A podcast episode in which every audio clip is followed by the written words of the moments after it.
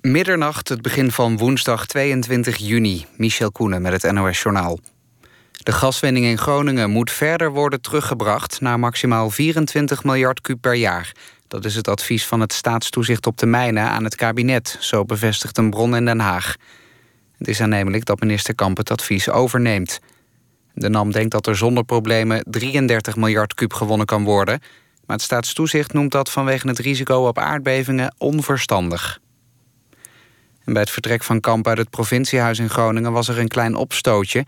Dat gebeurde toen zo'n 30 actievoerders probeerden de auto van Kamp tegen te houden. Een actievoerder werd tegen de grond gewerkt. Ook kwam een bewaker ten val. Niemand is opgepakt. De auto van de minister kon snel weer wegrijden.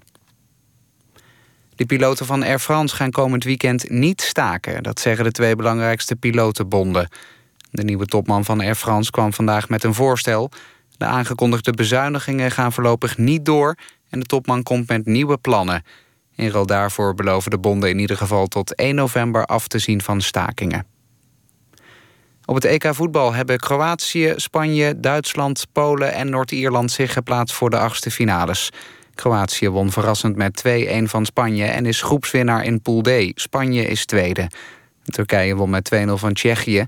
Daardoor maken de Turken ook nog kans op een plek bij de laatste 16... maar dat hangt af van de uitslagen in andere pools. Eerder op de avond plaatste Duitsland zich als groepswinnaar in Pool C... door een 1-0 zege op Noord-Ierland. Polen won met 1-0 van Oekraïne en is ook door. Noord-Ierland is zeker een van de beste nummers 3. Het weer nog lokaal wat mist. Morgen overdag geregeld zon en 23 tot 26 graden. Later op de dag een enkele bui. Donderdag lokaal 31 graden, maar later ook onweersbuien... soms met hagel en zware windstoten. Dit was het NOS Journaal. NPO Radio 1. VPRO. Nooit meer slapen.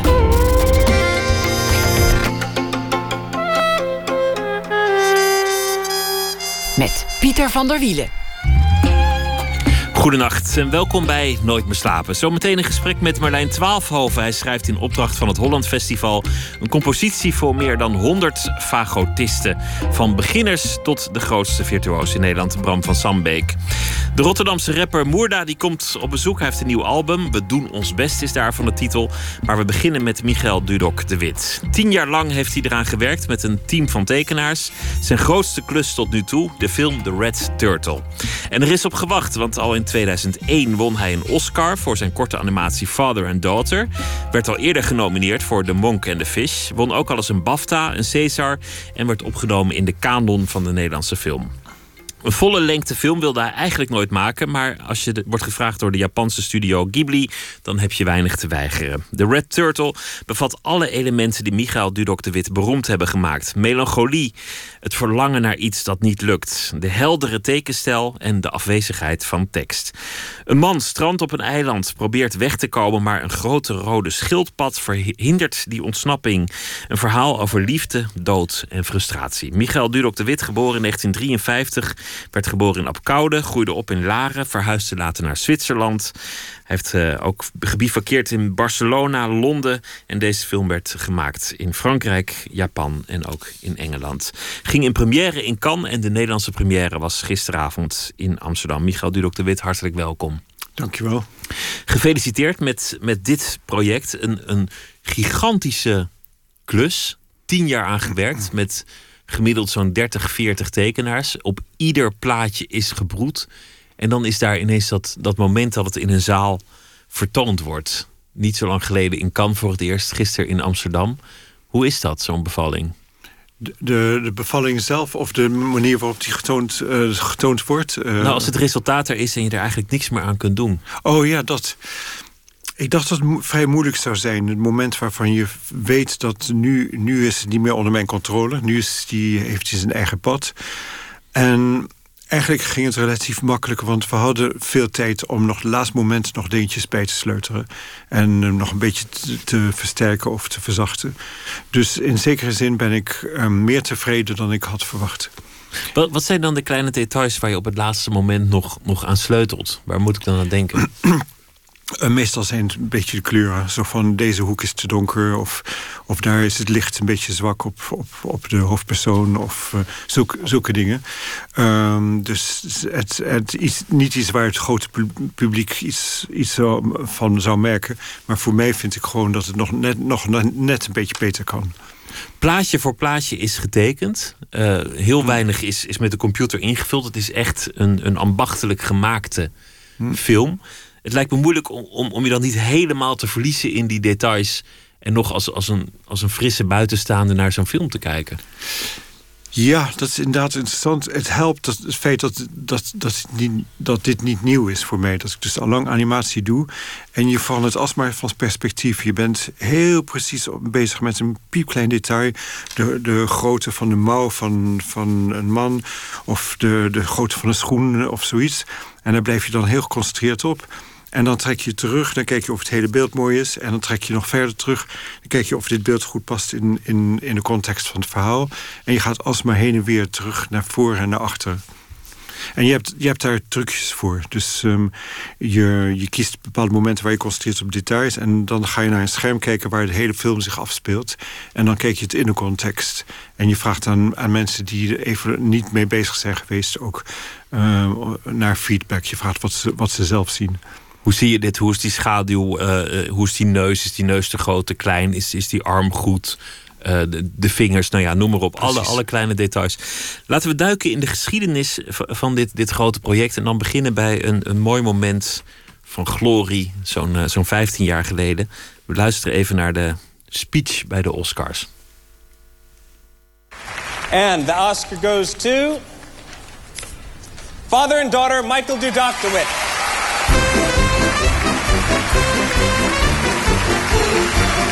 This is the first Academy Award and second nomination for Michael Dudok DeWitt. He was an Oscar contender in 1994 for The Monk and the Fish.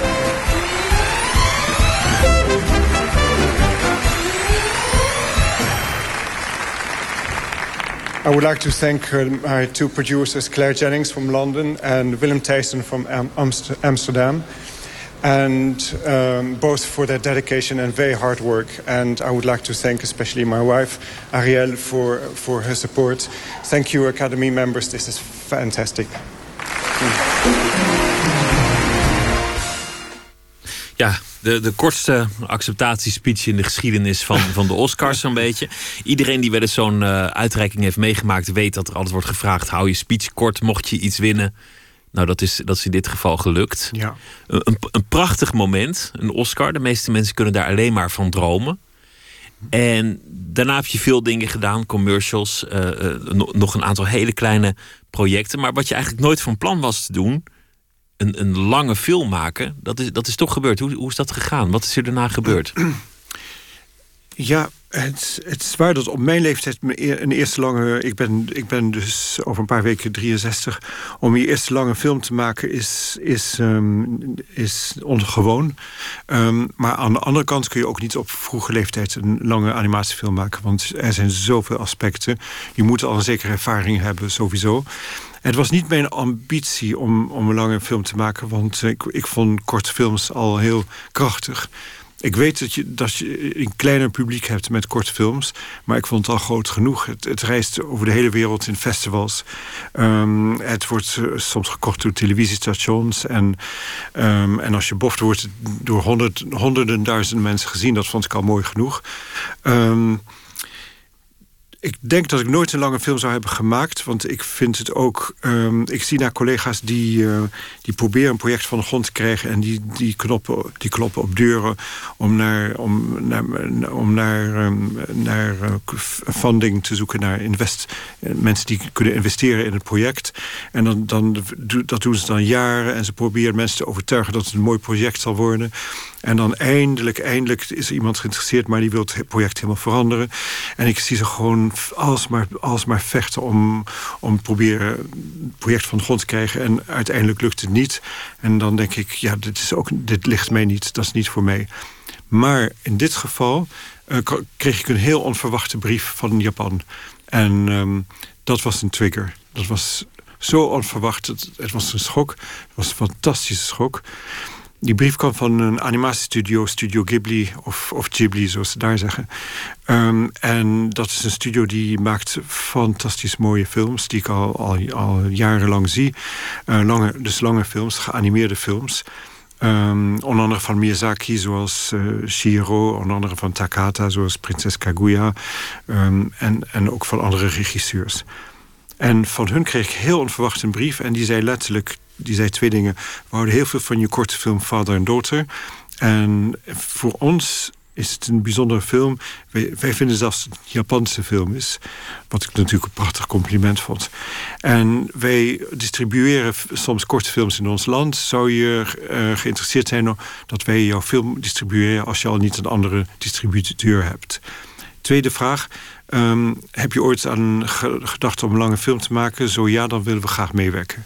Als producent of co-producent. Dus ik heb de eerste vraag heb ik geantwoord. En de tweede vraag heb ik gezegd... Um, nou, eigenlijk heel graag, maar wacht eens even, kunt u nog eens uitleggen? Want ik weet niet zeker of ik het begrepen heb. Het klonk gewoon te onwaarschijnlijk.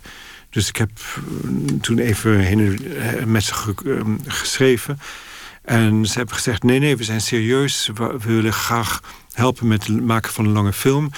Um, niet hier in Japan. Je, zou de film gewoon in Europa maken. Um, maar wij zijn, dus wij investeren in de film en we zijn aanwezig wanneer je ons nodig hebt.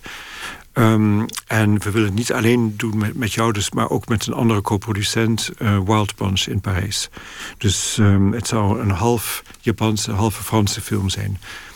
En daarna heb ik een gesprek gehad met uh, de vertegenwoordiger van de Wild Bunch, uh, Vincent Maraval. Hij, kwam naar Londen, waar ik woon. En, um, en we hebben samen aan tafel gezeten. En ik heb hem eerst gevraagd, wacht even. Um, zeg nou eerlijk, is er iets dat ik niet gehoord heb? Of is er iets dat ik nog niet, dat ik nog niet weet? Want dit is, dit is te, te ongelooflijk. Um, er moet ergens where's the catch? Want het, want het is een, een, een langdurig project, een, een duur project. Het is, het is een enorm prestigieuze studio. Uh, nou ja, toonaangevend in het genre.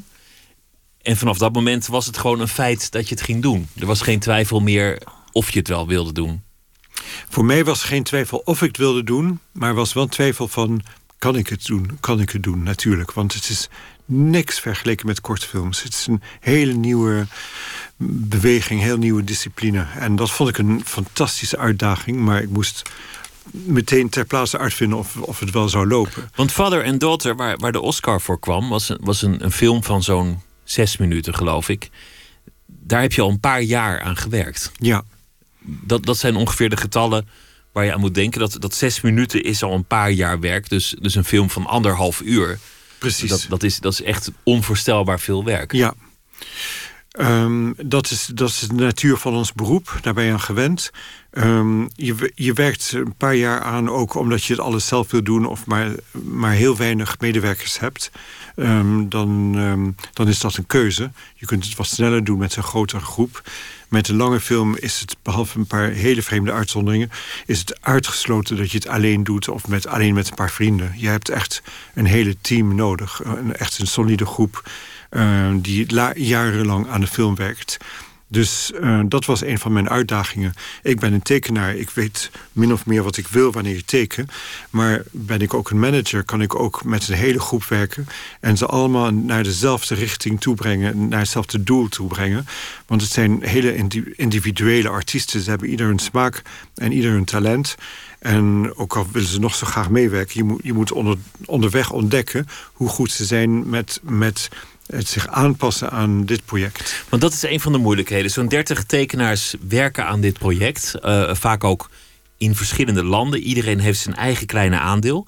Niet zo lang geleden, rond de, de première in Cannes, sprak ik Bob Wolkers, zoon van de beroemde schrijver Jan Wolkers. Hij was een van die tekenaars en hij uh, vertelde over hoe moeilijk het is om, om jezelf op te offeren aan, aan de stijl. En ja. dat is absoluut gegeven. Je moet jezelf wegcijferen je moet jezelf geven aan de dominante stijl van de productie. We luisteren even naar wat hij toen zei.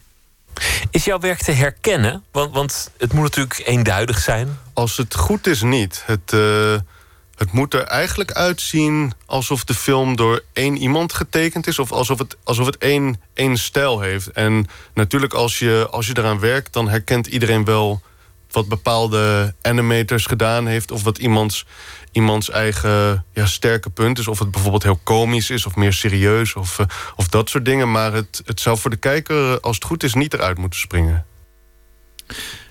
Zo is dat. Hele goede tekenaars die, die zichzelf wegcijferen om te werken aan die ene dominante stijl. Lukt dat in praktijk of moet je daar echt op toezien? Het lukt in praktijk, maar dat, het is, zo is je beroep ook. Je bent eraan gewend in, als animator. Um, dat je je aanpast aan een stijl. Wegcijferen is een beetje, beetje sterk, want je, je vindt je eigen creativiteit in die stijl. Ik heb zelf uh, reclamefilms gemaakt in verschillende stijlen. Um, gewoon omdat de reclamebureau zei... kunnen we het in stijl doen van deze Engelse illustrator... of die Italiaanse of die uh, New Yorkse illustrator... En dan denk ik, oei, dat is interessant. Dat is heel anders dan ik normaal teken. Maar laten we kijken hoe, hoe, hoe ik me daar helemaal in kan, kan, um, in kan zetten... en helemaal mezelf kan vinden in die stijl. En een, stijl is één ding, maar dan begin je te bewegen. En de bewegingen zijn van jou.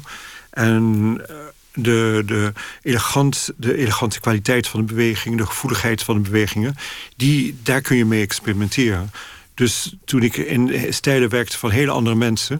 Uh, vond ik toch dat ik mijn eigen creativiteit aan het, aan het onderzoeken was daarin. Dus ik had daar voldoening in. En dat heeft me heel veel geholpen met, met, met deze film. Want toen, toen de animators aankwamen om op deze film te werken... Ik, ik weet hoe zij voelen. Ze zijn geen, ze zijn geen instrumenten in, in, een, in, een, in een machine. Ze zijn individuele. Dus ze moeten zich houden aan het design van de personen, vooral van de hoofdpersonen. Ze moeten precies de hoofdpersonen tekenen zoals ze aangeduid zijn op, op speciale pagina's, speciale um, model sheets. Maar daarin kunnen ze onderzoeken hoe hij zich gedraagt, het acteren. En ze kunnen ook interessante, interessant um, dingen uitproberen met, met, gewoon met de hoek van de bepaalde hoek van hun lichaam en een bepaalde manier waarop ze gewoon een ronde beweging maken in plaats van een hoekige beweging. En dat klinkt, klinkt heel klein, maar dat is heel, heel groot. Dat is een heel groot creatief uh, perspectief. Je kunt daar heel veel verschillende manieren aanpakken. Dus eh, al, al heel gauw zag ik ieder, dat iedere animator zijn eigen persoonlijkheid had in de film. En die ik nu nog duidelijk kan herkennen.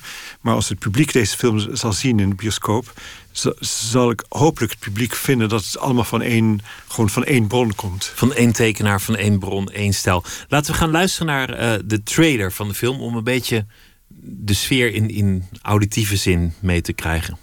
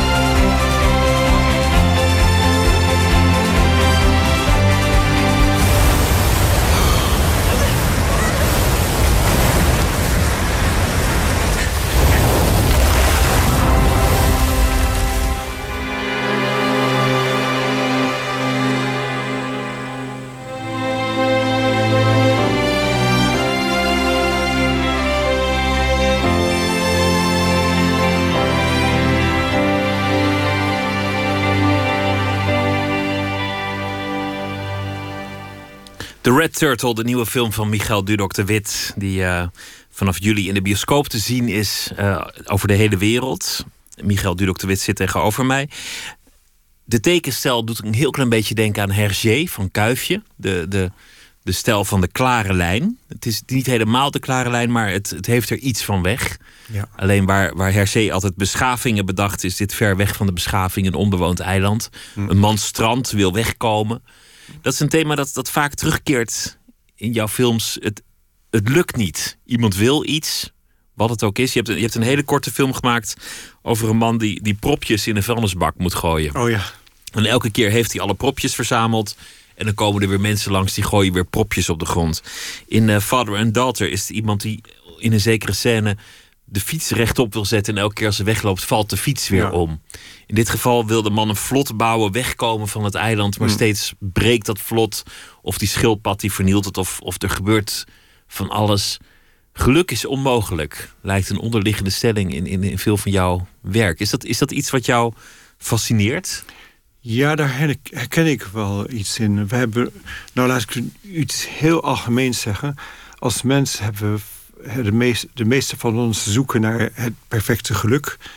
En we proberen op verschillende manieren, met, met bezittingen of met activiteiten of met, eh, ehm, op andere manieren.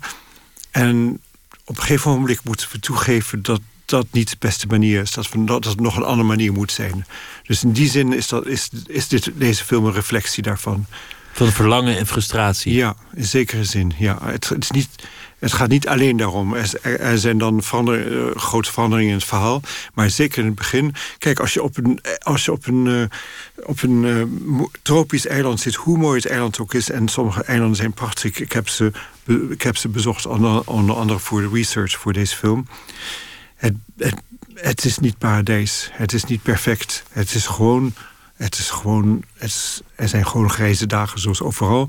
Er zijn vaak insecten en andere dieren die, die het leven heel onaangenaam maken. Ehm, kun je je alleen wel voorstellen hoe mooi het landschap is. Stel je voor dat er allemaal muggen zijn. Dat is een nachtmerrie.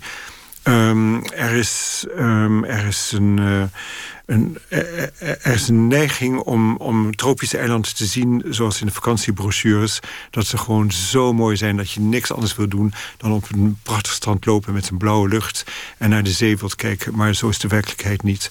En de, deze man, wanneer, deze drenkeling, wanneer hij daar aankomt, hoe mooi het eiland ook is, hij wil gewoon naar huis. Zo gauw, zodra hij ehm, even eiland heeft onderzocht, weet hij dat hij gewoon naar huis wil. Maar dat En- is heel mooi. Je hebt de folder, die belooft het paradijs. Maar het paradijs bestaat niet. Het paradijs heeft muggen. Of eh, nou in deze film krabbetjes. We moeten het zeker nog hebben over, over de krabbetjes. Dat verlangen naar dat paradijs drijft iemand terwijl het onbereikbaar is. Terwijl het er nooit zal zijn omdat die conditie van perfectie nou eenmaal niet bestaat. Dat klopt. En daar, daar, dat, geeft, dat maakt het verhaal spannend in het begin. Want hij probeert alsmaar, maar het lukt niet. En hij probeert nog een keer. En het lukt niet. Ik wil niet te veel vertellen, maar er is een, er is een dynamiek daar. En dan komt een verandering. En dus dat, dat wilden we vertellen in, in deze film. Ehm, en er is ook een element van, van een ontmoeting van, tussen een man en een vrouw. Ehm, in het begin gaat het dus over één persoon alleen op het eiland, maar er komen ook andere personen in het verhaal. En dat was mijn ambitie, was daar om dat heel eenvoudig, heel mooi, eenvoudig te vertellen. Hoe een man en een vrouw elkaar ontmoeten en, en aangetrokken worden eh, tot, die- tot elkaar. Eh, ze, ze- zelfs zonder. Ze, ze kussen elkaar niet eens. Dat is niet eens nodig. Ik, ik denk dat je het heel eenvoudig vertelt met context van de natuur. En, en de stilte van, van de geluiden van de natuur. Dat je dat ook zo kunt vertellen. Dus En dan is het het paradijs. Als, als de man en de vrouw elkaar gevonden hebben, als er liefde komt, dan is dat paradijs, ondanks de, de, de hoosbuien en de insecten, toch ineens perfect. in zekere zin wel, maar dan gaat het verhaal nog door. Want die perfectie is ook weer tijdelijk. Want het is ook tijdelijk, het is ook relatief, ja. Maar ehm, weet je wat, wat ehm, een van de hoofdthema's dat ik wil gebruiken? Want ja, want, want je noemde melancholie en dat komt erin voor. En melancholie is heel mooi. Vooral als je weet dat het melancholie is, anders word je rusteloos. Maar als je de gewone eenvoud van de melancholie herkent, wat eigenlijk gewoon een diep verlangen is, eh, dan, dan is het, ook al is het pijnlijk, is het ook heel mooi. En ik, ik hoop dat dat, dat zo ook zo overkomt. Maar is ook, behalve melancholie, is ook een, een, eh, volgens mij een diep vertrouwen in, in de schoonheid van de natuur. Dus dat je, dat je eigenlijk dat je eigenlijk voelt met deze film dat je, dat je niet depressief uit de bioscoop loopt. Integendeel, dat je voelt dat deze film um, bevestigt hoe, hoe we thuis horen in de natuur. En ik heb dus ook over mensen die, zoals ik, die in steden wonen. Maar het is een heel universeel verhaal. Het, is, het, het gaat over mensen waar dan ook. Ja. In, in de stad, in, in de Daar natuur. ben ik mee eens, ja. Elk teken van, van cultuur, van beschaving is dan ook weggelaten. Dus, dus de, het, het zijn universele mensen in een, in een eenvoudige stijl getekend. Maar er is geen taal. Er zijn geen uh, andere tekenen die afkomst zouden verraden. Of, of een, een religieuze gezinte of een, of een cultureel iets. Het, het moet zo universeel mogelijk blijven. Ja. Dat is ingewikkeld, want ze moeten wel communiceren. Ja, um, daar hebben we veel aan gewerkt, aan gesleuteld. Want ik dacht dat er een paar gesprekken nodig waren in het verhaal.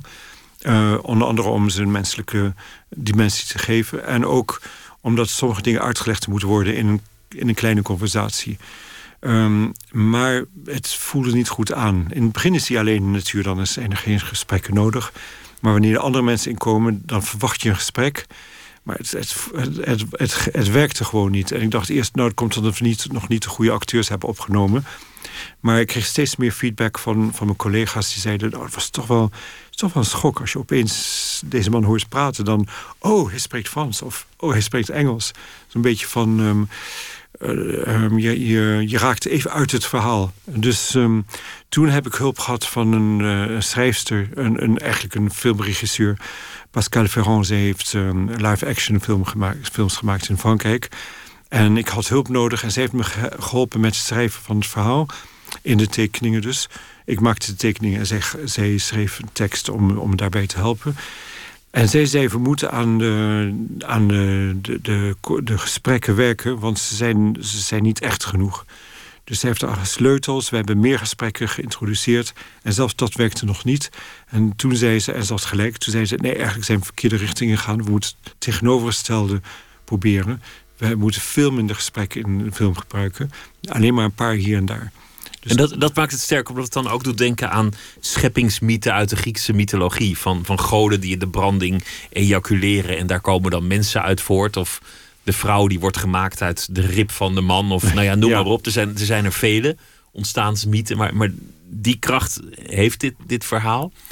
Dank je. Melancholie is, is het tegenovergestelde van wat je tegenwoordig vaak in de bioscoop ziet. Namelijk het, het grootse, de pathos de, de, de mm. heftige emotie, het mm. overweldigende, mm. groot verdriet, hevige spanning, de, de enorme pieken, de enorme dalen.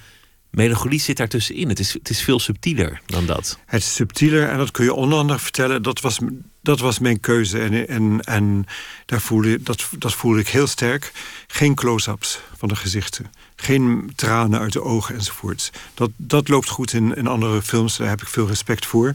Maar dat heb je niet nodig. Iemand kan gewoon stilstaan ergens in de natuur. En je voelt de emotie al door, vanwege dus zijn positie, de context en natuurlijk de muziek. En dat is een fijnere manier om hetzelfde te vertellen. Een riskanter, want je vooral als je een, Amerikaanse smaak hebt, denk je dat je als je de emoties niet heel overdreven uitdrukt, dat het publiek dat dan niet voelt. Um, dat is niet mijn opinie. Ik, ik vind dat je dat heel stil kunt uitdrukken en dat publiek dat heel goed voelt. Maar we moesten, we moesten het proberen. We moesten het bewijzen aan onszelf. En, um, en volgens mij werkt het goed in deze film. In Father and Daughter gaat het over een, een, een meisje die haar vader ziet wegvaren. En de rest van haar leven blijft verlangen naar die vader, blijft zoeken naar die vader, die, die het hele leven een gemis ervaart. In, in dit geval is het gemis van thuis. Iemand strandt als drenkeling en, en hoopt nog, nog ergens dat thuis te zullen vinden. Een terugkerend thema is dat. Altijd dat verlangen, altijd die melancholie en altijd dat rijken naar het onmogelijke. Wat, wat zegt dat over de creator zelf, over jou, jouzelf? Ben jij iemand die altijd rijkt en verlangt? Dat zegt inderdaad heel veel over, over artiesten, over creatieve mensen. Want je hebt. Je creativiteit gaat op verschillende niveaus. Het, je vindt het gewoon leuk om creatief te zijn. Dat, dat hebben we allemaal. Uh, wat dan ook. Als we al een mop vertellen, zijn we creatief. Of als we tuinieren, zijn we creatief. Of als we koken. Dan is er een, een mensen die daar een beroep van maken, dus dan, dan voelen ze ook echt dat ze verantwoordelijkheid hebben om, om, om constant creatief te zijn. En dan zijn er mensen, en, ik, en, en dat, dat ben ik ook, die, voor wie creativiteit bijna een, een soort obsessie is. Ze, ze, kunnen, het niet, ze kunnen het niet stoppen. Um, of het zijn piepklein dingetjes met een tekeningetje in de hoek of, of een groot project. Het is hetzelfde. Ik moet bezig zijn met creativiteit. Um, en en in, in mijn geval, ik speel graag piano. Dus terwijl ik aan de film werkte. Dus een lang proces, ingewikkeld en, en complex. Soms liep ik gewoon even naar de piano en ging ik gewoon even een half uur. Ik speel jazz, ik improviseer. Ging ik gewoon een half uur spelen. Want dan komt de creativiteit er gewoon bang, spontaan uit. En, en dan vergeet je alles en dan, dan um, verlies je je in de muziek. In, op een mooie manier natuurlijk. En dan ga ik weer terug naar, de, naar mijn tekentafel en naar mijn computer. En dan ga ik door met de film. Ze zeggen dat het bijna last is dat het nooit goed genoeg is. Dat, dat je altijd blijft hopen op nog tijd om iets te verbeteren. Dat je, dat je altijd blijft zoeken naar hoe die animatie nog iets beter is. Dat, dat je liefst tot, tot de zon weer opkomt, doorwerkt, omdat het nooit goed genoeg is. Nooit zeggen, nou ja, we zijn er wel. Het is, het is wel mooi. Ja. Altijd rijken. Maar daar heb ik heel veel respect voor, die, die, dat perfectionisme. En als je dat helemaal doorduwt, dan wordt het steeds beter, steeds beter. Dus als je om zeven uur s'avonds klaar bent en je bent tevreden. Maar als je denkt, nee, wacht even, het is nog niet helemaal goed. En dat je daarom tot middernacht doorgaat, dan is het nog beter. Dat, dan is het eindresultaat beter en dan ben je daar trots op als je er te ver gaat, dan kan opeens alles in duigen vallen. En dan, dan ben je gewoon te ver gegaan. En dan kunnen de mensen, bijvoorbeeld degene die, die, die geïnvesteerd hebben in het project, kunnen ze zeggen: Nu, nu gaat het, nu gaat het te, te langzaam. Um, je moet ermee ophouden. We, eh, gaan de film snel afmaken, afraffelen als het ware. Daar is het gevaar voor. En daar ben, als regisseur ben ik daar heel bewust van. Als ik te perfectionistisch ben, dan kan op een gegeven moment het project er juist van leiden in plaats van beter van worden. Maar dat blijft er ook altijd in je achterhoofd knagen. Wat er misschien nog beter had gekund of waar nog meer tijd in had kunnen zitten. De tevredenheid zal er nooit zijn. Dat klopt. Um, eigenlijk heb ik enorm geboft. Want in dit geval zagen de producenten dat. Ze zagen, oh, dit is een van die perfectionistische regisseurs. Ik ben absoluut niet uniek. Ik kijk naar collega's en heel veel zijn zoals ik. En dus, maar zij hebben goed berekend dat ik nog een, een marge had, dat ik nog tijd had, helemaal aan het einde, om op het laatste moment nog alles een beetje bij te sleutelen. En het is een eindeloos proces, dat kun je eindeloos door, door, doordoen. Maar als je al een paar maanden hebt, of zelfs een paar weken, dan is dat al heel veel. Dus eigenlijk ben ik. Er zijn dingen die ik in de film zou willen veranderen als ik kon. Maar eigenlijk ben ik over het algemeen heel tevreden. En er zijn ook heel veel, heel veel scènes in deze film die, die veel, veel mooier zijn geworden dan ik had gehoopt. Want de artiesten die daaraan gewerkt hebben, hebben gewoon hebben ze me verrast. Dan, kom, dan ga ik op een dag zitten, doe ik de computer aan. Dan kijk ik naar een lijstje van alle laatste scènes die ze gemaakt hebben. En dan zie ik um, bijvoorbeeld van, uh, van, uh, van een, een, scène die een animator, Franse animator Julien heeft geanimeerd. En dan stop ik met ademen en dan zeg ik: Kijk eens wat prachtig. Ongelooflijk wat mooi. En dat zijn fantastische momenten. Laten we gaan luisteren naar uh, Paul Simon. Want hij is 74 jaar en hij heeft een nieuw album. En dat gaat uh, over vele dingen. Onder meer over het polsbandje dat hij nodig had om zijn eigen backstage area in te komen en het podium te bereiken. En het nummer heet dan ook Wristband.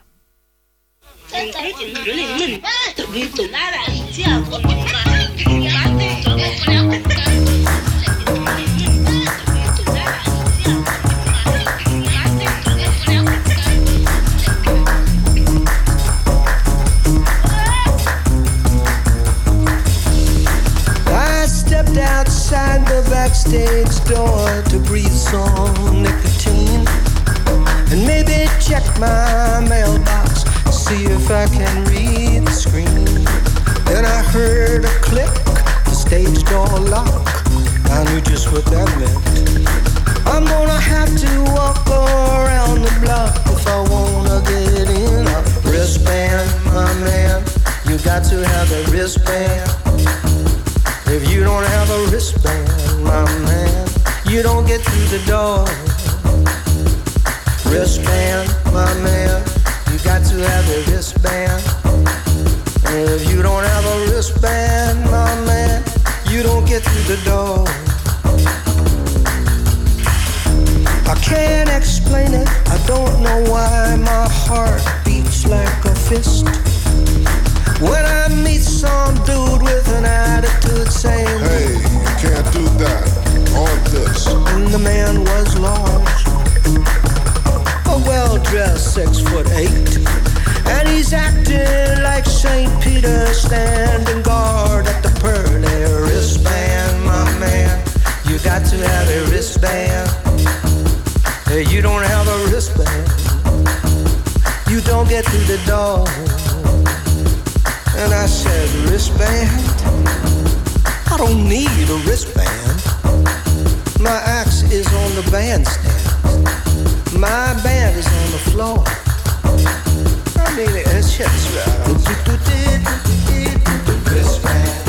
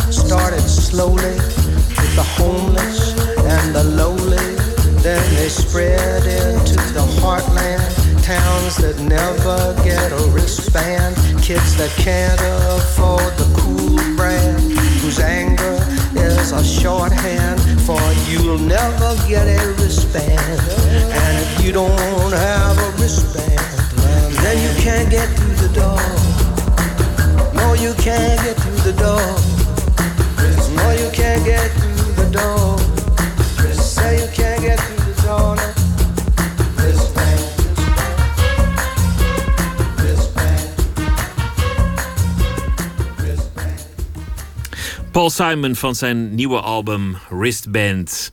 Nooit meer slapen in gesprek met Michael Dudok de Wit. Naar aanleiding van de film The Red Turtle. Die eh, deze maand of eigenlijk de komende weken in première zal gaan. Wereldwijd gereleased. Een animatiefilm over een eh, man die strandt op een onbewoond eiland.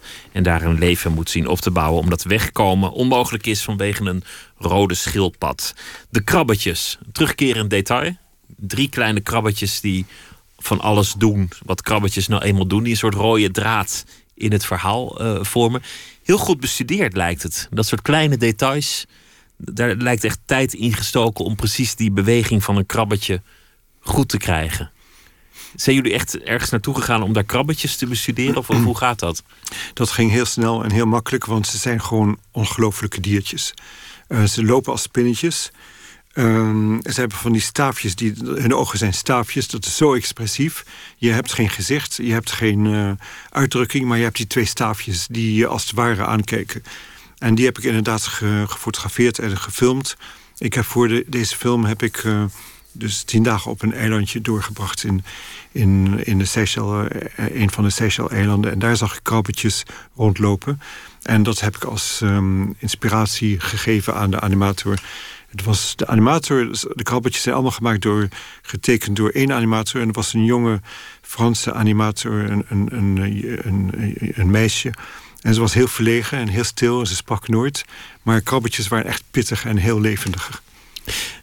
De mens wordt gedreven door verlangen naar het onmogelijke, naar dat paradijs uit de folder dat hij nooit zal bereiken, naar dat, dat gemis van die vader uit de jeugd, naar het hoop op een liefde, door, door het verlangen naar een thuis waar je te lang niet bent geweest of misschien wel nooit bent geweest. Een krabbetje is overzichtelijk. Een krabbetje wil niet zoveel. Een krabbetje wil eten en maken dat hij wegkomt. Hij wil eten en verdwijnen in zijn gaatje in, in, het, in het strand. Hij heeft maar twee prioriteiten in zijn leven. En dat maakt hem grappig, juist. Um, hij maakt, dat maakt hem heel simpel. Uh, grafisch zijn ze ook interessant. Ze, zijn, ze zien er mooi uit op, op het scherm. Um, maar ze hebben ook een functie in het verhaal, behalve dat ze komisch zijn. Ze, bijvoorbeeld, er zijn een paar scènes waarin, er is een scène waar een krabbetje een dode vis ziet trekken. En, in een, en het krabbetje trekt de vis naar zijn holletje en trekt het in het holletje. Dat vind, dat vind ik leuk om, om, om te tonen. Dat vind ik grappig als het ware. Maar het toont ook dat eigenlijk de dood ehm, heel normaal is in het leven van het eiland. En dat is maar een piepklein voorbeeldje dat ik geef. Maar er zijn allemaal momenten in de film waar je de werkelijkheid van de dood ziet. Niet op een zo van, oh wat vreselijk, maar gewoon, het is, het is er gewoon. De dood, de dood is niet alleen maar een einde, maar een begin van iets anders in dat grote systeem. Het is misschien het einde van het individu, maar niet het einde van het geheel. Dat, dat is mooi gezegd, daar ben ik mee eens. En het maakt het verhaal ook spannender. Uh, want als de mensen en dieren dood kunnen gaan, dan, dan, ben je ook, dan, leef je ook meer mee wanneer ze in een gevaarlijke, gevaarlijke situatie zijn. En um, de dood, eh, natuurlijk willen we niet doodgaan. En natuurlijk zijn we bang van dood, enzovoorts, enzovoorts. En dat is heel natuurlijk en heel biologisch. Maar aan de andere kant echt eerlijk gezegd, en dit zeg ik zorgvuldig, niet zomaar even zo van makkelijk. De dood is, er is iets heel moois met de dood. Het is, we weten dat het een van de grote basiswetten is van, van alle dieren en planten. En we, we hebben daar respect voor.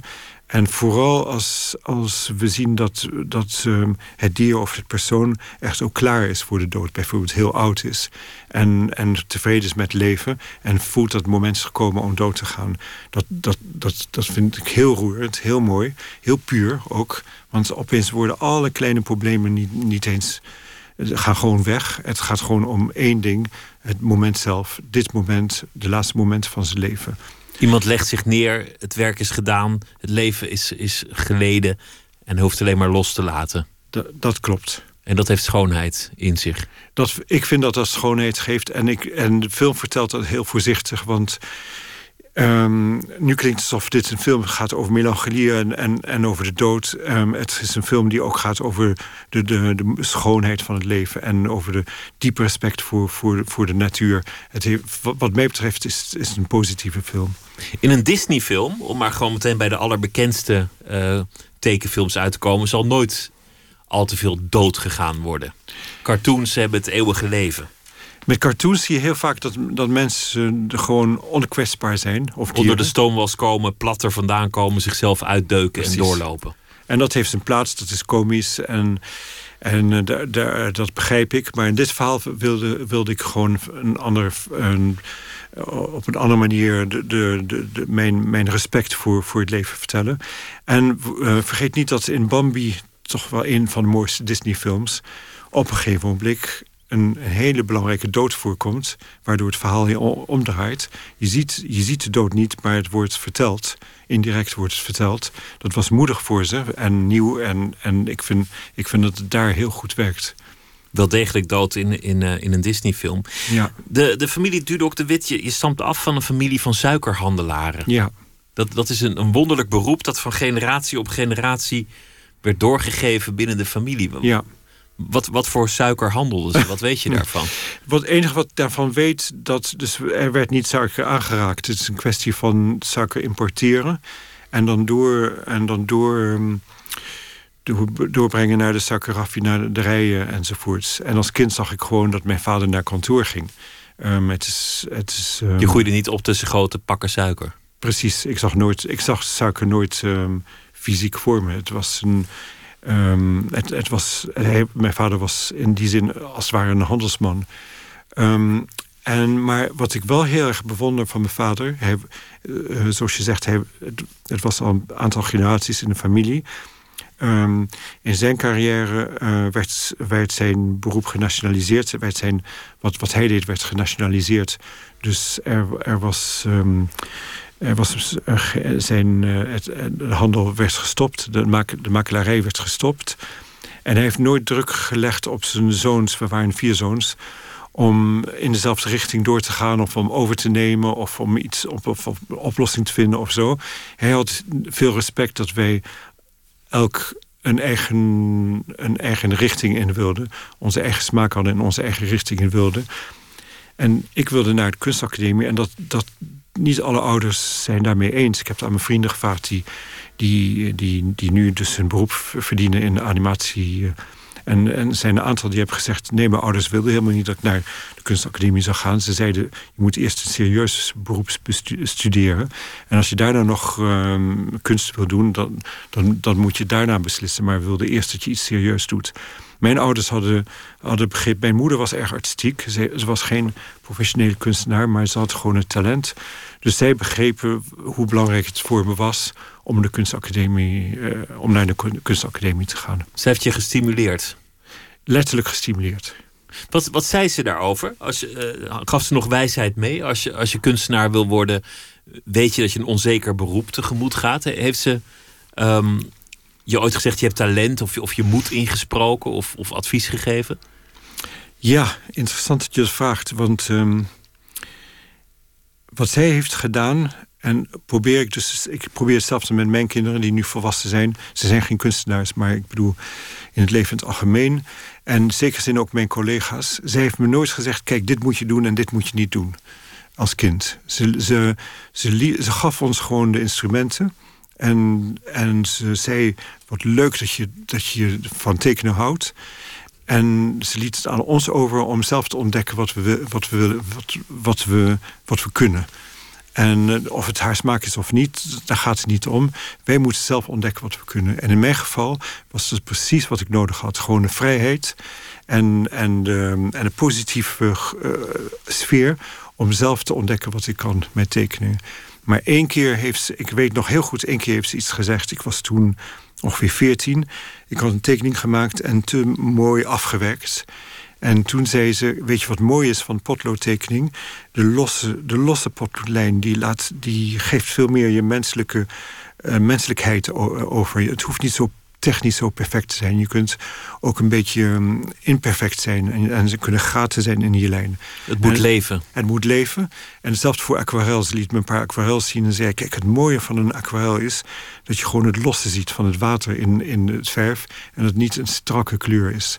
En dat, dat was het enige en het beste advies dat ze me gegeven heeft. En dat, daar kijk ik nu nog steeds naar.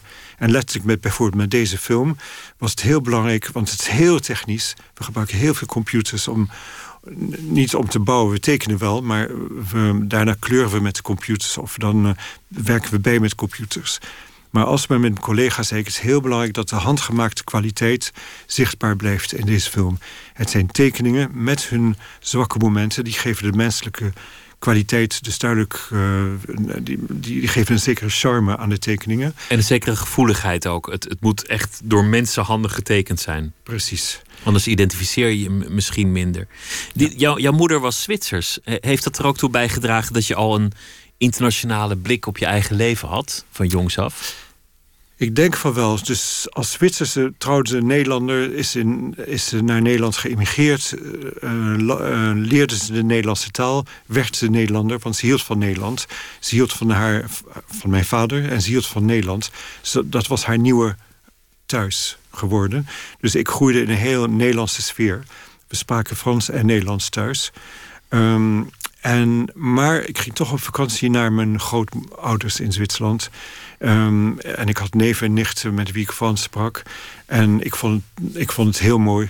En, dus ik had toch wel alvast één voet buiten Nederland. Um, en toen ik, zodra ik klaar was met school, zei ik ook tegen mijn ouders: ik wil reizen. Niet zo van even zes maanden reizen, zoals, zoals we nu steeds meer doen. En wat vroeger nog re, re, relatief weinig gedaan werd. Maar ik wil gewoon reizen. Ik gewoon elk, land van mijn elk jaar van mijn leven in een ander land wonen. Op die manier. Ik wil de wereld ontdekken. Um, ik heb niet elk jaar, uiteraard niet elk jaar van mijn leven in een ander land gewoond. Maar wel veel plekken meegemaakt. Maar wel in een aantal landen. En, en, en dat, dat gaf me enorme voldoening. Enorm voldoening. Nu woon ik al heel, jaar, heel veel jaren in Engeland. Daar voel ik me thuis. Um, en maar voor dit project heb ik bijvoorbeeld heb ik drie jaar in Zuidwest-Frankrijk ge, ge, In Angoulême, de, de stripstad? In, in, in de, de stripstad, ja. Met het team hebben we daar gezeten. En dat was fascinerend. Het is ook een, een, een mooie stad, maar echt een stad waar je op iedere hoek, op elke muur wel een tekening ziet staan. En waar ontzettend veel mensen rondlopen die iets willen met strip of animatie. Of, het is echt een, een stad waar, waar die cultuur leeft. Ja. En, dat, dat zal vast inspireren. er is daar een concentratie van tekenaars voor stripverhalen en voor animatie. En eerlijk gezegd, tot kort geleden was het voornamelijk animatie voor de televisie, wat ik vaak uh, vrij goedkope animatie vind, want het wordt heel snel gemaakt en dat zie je ook. Maar er is ook nu er is steeds meer een, een, een uh, aantal. Er zijn steeds meer animators die maken een heel zorgvuldig, um, hele goede kwaliteit animatie. Deze film uh, heb je ook een tijd voor in Japan gebivakkeerd. Je hebt uh, hiervoor ook een tijdje in Barcelona gezeten. Een deel is ook in België gemaakt. Hmm. kortom, een heel internationaal iets. Hoe zit dat nu met de première? Want hij ging in première in Cannes. Dat is natuurlijk een prachtige plek om, om voor het eerst een film aan de wereld te tonen. Uh, gisteren was het in, in Nederland de grote première. Ik geloof eergisteren in België. Nou ja, zo gaat het dan rond. Betekent dat dat je dan in deze tijd enorm de wereld afreist ter promotie van zo'n film? Precies, en dit is een mooi moment. Dit is voor mij een, een heel mooi moment. Uh, want ik zie de film voor het eerst met, met het publiek. En tot nu toe, omdat de film nog niet uit is gekomen, zie ik het met een soort uh, selectie van het publiek. Er zijn mensen die zijn uitgenodigd. Of zoals in Canada zijn mensen die echt uh, cinefielen zijn. Dus van, echt van films houden. Um, ik moet nog ontdekken hoe het is wanneer de film gewoon in de bioscoop uitkomt. Maar het is een mooi moment, want ik, ik zit dan in de zaal met het, met het publiek. Ik luister heel scherp naar de geluiden om me heen. Dus in, in de, eerste, de eerste keer zelfs veel te veel. Ik hoorde alleen maar de mensen om me heen en ik keek nauwelijks naar de film. Want ik wilde aanvoelen hoe ze op de film reageren. Of ze, of ze gaan kuchen, of ze een mobieltje pakken, et cetera. Et cetera, ja. Het is een mooi, mooi moment, onder andere omdat de, film, um, omdat de film het goed doet. Ik kom de mensen komen naar me toe en ze zeggen niet zo van... ja, leuke film. En dan lopen ze weer weg. Integendeel, ze komen naar me toe en dan beginnen ze heel, heel persoonlijk... hun opinies te zeggen over de film. Hoe ze de film aanvoelden. En altijd heel positief. En nou, dat, dat is voor mij prachtig. Na al die jaren dat we gewoon zwaar werkten aan de film... dat is heel mooi. Want het is een film die in die zin moeilijk te plaatsen is. Je, hebt natuurlijk Disney en Pixar. Dat is goed voor volle zalen. Maar dat is, hoewel met een knipoog, op kinderen gericht. Ik heb soms de indruk dat sommige dingen eigenlijk meer aan de volwassenen besteed zijn. Maar je kunt er prima met kinderen naartoe. Dit is een vrij volwassen film. Ik denk dat kinderen het ook zullen begrijpen. Maar het is in essentie voor volwassenen. Het, het moet zijn eigen publiek vinden. Veel van dit soort films worden niet gemaakt. Dat klopt. En ik moet meteen ook zeggen hoe, hoe moedig ik dat vond van de producenten die in de film hebben geïnvesteerd. Want een van die producenten, een van de grote producenten, heeft gezegd in het begin: Dit is misschien een film die geen winst maakt. En de producent moet aan winst denken, want anders, ja, want, anders overleven ze niet. Uh, maar hij zei, deze film waarschijnlijk maakt geen winst... maar we houden heel veel van deze film... en we willen, we willen dat die gemaakt wordt. Want we vinden het een, een eer om dat te hebben op onze lijst... van films die we distribueren. Um, in die zin, het is een ik zie het als een poëtische film... En ik moet nog ontdekken hoe gevoelig het publiek zal zijn voor een poëtische film. En zoals je zegt, um, er is een vooroordeel dat animatiefilms gemaakt, uh, animatiefilms voor kinderen zijn of voor families met kinderen. En ja, er is een geschiedenis van kinderfilms en gezellige films en, en leuke liedjes enzovoorts. En, maar de tijden zijn veranderd. Er zijn steeds meer, er zijn zelfs films die absoluut niet voor kinderen zijn. En er zijn steeds meer, meer films die heel, heel veel genoten worden door, door volwassenen. Ik zag bijvoorbeeld van Studio uh, Ghibli zag ik een film Ponyo, met, waar de hoofdpersonen vrij jong zijn. En volwassenen, maar ook kinderen. En het is een lieve film, een leuke, lieve film... die heel geschikt is voor kinderen. Maar ik zag, toen die film uitkwam, zat ik toevallig in Kyoto. En ik ging naar de bioscoop en ik zat in de zaal. En ik keek om me heen en er waren vrijwel geen kinderen. Het waren allemaal volwassenen. En terecht, want ook, ook al is het een lief thema en er, zijn geen, er is geen. Um, in, in het geval van Ponyo is er geen seks en geen geweld. Um, het, het, spreekt, het spreekt toch, het raakt hele diepe punten. Um, en daarom bewonder ik juist de films van Studio Ghibli. En in onze film vind ik eerlijk gezegd vind ik het voor alle leeftijden. We hebben heel veel gesproken over hoe, hoe oud, tot welke leeftijd kan, kan, kunnen we gaan voor, voor kinderen. We hebben gezegd ongeveer acht jaar. Jonger dan acht jaar zijn er vast, vast wel heel veel kinderen die de film mooi zullen vinden. Maar het hangt zo van het kind af. En er zijn kinderen die heel gewend zijn aan super opgewonden animatie met heel veel snelle, snelle stemmen, snelle, muziek.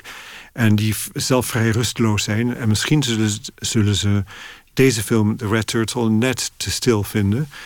Maar als ze zijn zoals ik en, en heel veel andere mensen, ze zullen gewoon met grote ogen kijken naar, naar de schoonheid van de film. Ze zullen misschien niet alles begrijpen, maar dat hoeft ook niet. Ze zullen gewoon begrijpen hoe, dat er mooie dingen gebeuren. Dus ik hoop, ik hoop dat de kinderen deze film zullen zien. Ik, maar, ik hoop heel erg dat deze film eh, het publiek krijgt dat het verdient. Want het is een ontzettend indrukwekkende en, en bijzondere en prachtige film. Dank je. Je zult, je zult geen zes van deze films maken in een leven. Als het tien jaar kost om zo'n film te maken. En, en, en, het budget ook niet vanzelfsprekend is. Dan, dan zou je leven uiteindelijk bestaan uit, uit slechts een paar van dit soort projecten. Je, je, sprak over de schoonheid van het moment dat iemand zich te rusten legt en de ogen sluit en het, en het loslaat. Een leven dat voor zo'n groot deel in het teken staat van tekenen. Elke avond, elke dag, elk weekend. Altijd maar tekenen. Ja. En dan, dan is dat uiteindelijk de opbrengst. Ja. Een, een, een paar films, een paar korte, nou ja, misschien een paar Ja. grote. Nee, dat klopt. En dat, dat is het dan. Dat is het dan, maar dat, dat, daar ben ik tevreden mee. Ehm, ik zal je een voorbeeld geven. Toen we bezig waren met de film, al jarenlang. Ik heb, en ik heb het ook aan mijn producent toen gezegd. Ik heb gezegd, zelfs als de film nu voor een of andere, om een of andere vreselijke reden moet stoppen. ehm, als er iets gebeurt en we moeten de film stoppen en, en het is gewoon, en het is gewoon klaar. En, en ik, ik bedoel stoppen in de zin dat, ehm, dat we niet door kunnen gaan. Dus eigenlijk ehm, was het een project dat niet geslaagd was of wat dan ook. Ik heb al zoveel gekregen van het feit dat we gewoon samen hebben gewerkt aan zo'n project. Dat ik ehm, hele, hele bijzondere gesprekken heb gehad met een groep Japanners in, om de tafel in Tokio. Met een groep Fransen om de tafel waar we de film bespraken enzovoort. Wat mij betreft heb ik al, al alles gewonnen wat ik wilde hebben. Eh, gewoon een hele rijke ervaring. Natuurlijk, je, bent een filmmaker. Je wilt dat het veel mooier wordt. Je wilt het film door een publiek wordt dat niet te klein is. Dat, door redelijk publiek wordt gezien. Dus natuurlijk ben ik heel gevoelig en ik hoop dat de film het goed zal doen. Maar ik, maar ik, heb, ik heb een mooi leven gehad wat dat betreft. Dus eigenlijk het antwoord op dat verlangen. De mens die altijd zoekt naar dat verlangen dat nooit vervuld zal zijn. Dat Ja. paradijs dat hij nooit zal vinden. De zoektocht was het waard. De reis naar het onbereikbare was de moeite waard. Perfect gezegd. Zelfs als, als dat paradijs misschien niet bestaat, of, of wel, of tijdelijk, of eh, nou ja, whatever. De zoektocht op, op zelf was het waard. Dat is heel mooi gezegd, ja. En je bent praktisch. Je probeert toch die film zo mogelijk, mooi mogelijk te maken. Dus je werkt naar perfectie. Maar tegelijkertijd alsof, het een, alsof je een tegenstrijd is. Maar het is geen tegenstrijd. Je werkt naar perfectie, maar tegelijkertijd op dat moment weet je, dit, dit is perfect. Ik, dit is zo mooi. Ik ben doodmoe, ik heb zorgen, ik heb ehm, problemen. En toch is het perfect. Ik wens je heel veel succes met eh, de film. En het goede nieuws is, we mogen maar liefst drie keer twee vrijkaarten weggeven voor de Red Turtle. Vanaf 7 juli te zien in de Nederlandse bioscopen. Stuur een eh, vriendelijk mailtje naar nooitmeerslapen.vpro.nl en maak kans op die kaartjes. Michael Dudok de Wit, hartelijk dank. Dank je. Zometeen in Nooit meer slapen een gesprek met componist Merlijn Twaalfhoven over zijn compositie voor het Holland Festival met meer dan 100 fagotisten, waaronder de grootste virtuoos van Nederland Bram van Sambeek. De Rotterdamse rapper Moerda die komt op bezoek, want hij heeft een nieuw album. We doen ons best is daarvan eh, de titel. Twitter het VPRO NMS. We zitten op Facebook. U kunt zich abonneren op de podcast via iTunes of de website van de VPRO. En wie een eh, vrijkaartje wil voor de film The Red Turtle, sturen een vriendelijk mailtje naar nooitmeerslapen@vpro.nl.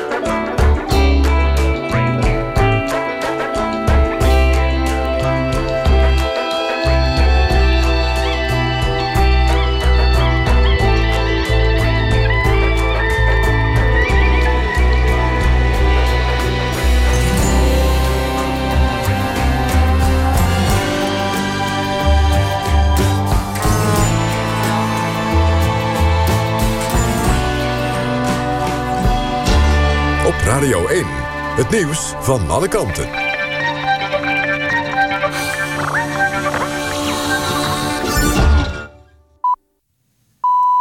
1 uur, Michel Koenen met het NOS-journaal. De gaswinning in Groningen moet verder worden teruggeschroefd... naar maximaal 24 miljard kub per jaar. Dat is het advies van het staatstoezicht op de mijnen aan het kabinet... zo bevestigt een bron in Den Haag. En de kans is groot dat minister Kamp het advies overneemt. De NAM denkt dat er zonder problemen 33 miljard kub gewonnen kan worden... maar het staatstoezicht noemt dat vanwege het risico op aardbevingen onverstandig. Minister Kamp is door een groep actievoerders in Groningen tegengehouden toen hij het provinciehuis wilde verlaten. Kamp was daar toevallig vandaag om te praten met tegenstanders van de gasboringen en lokale bestuurders. Zo'n 30 actievoerders probeerden de auto van Kamp tegen te houden. Een actievoerder werd tegen de grond gewerkt en ook kwam een bewaker ten val. Niemand is opgepakt. De auto van de minister kon snel weer wegrijden. In Diemen en Amsterdam Zuidoost zitten 25.000 huishoudens al uren zonder stroom. Rond 8 uur waren er problemen in een hoogspanningsstation. De brandweer moest erbij komen omdat er rook uit het station kwam.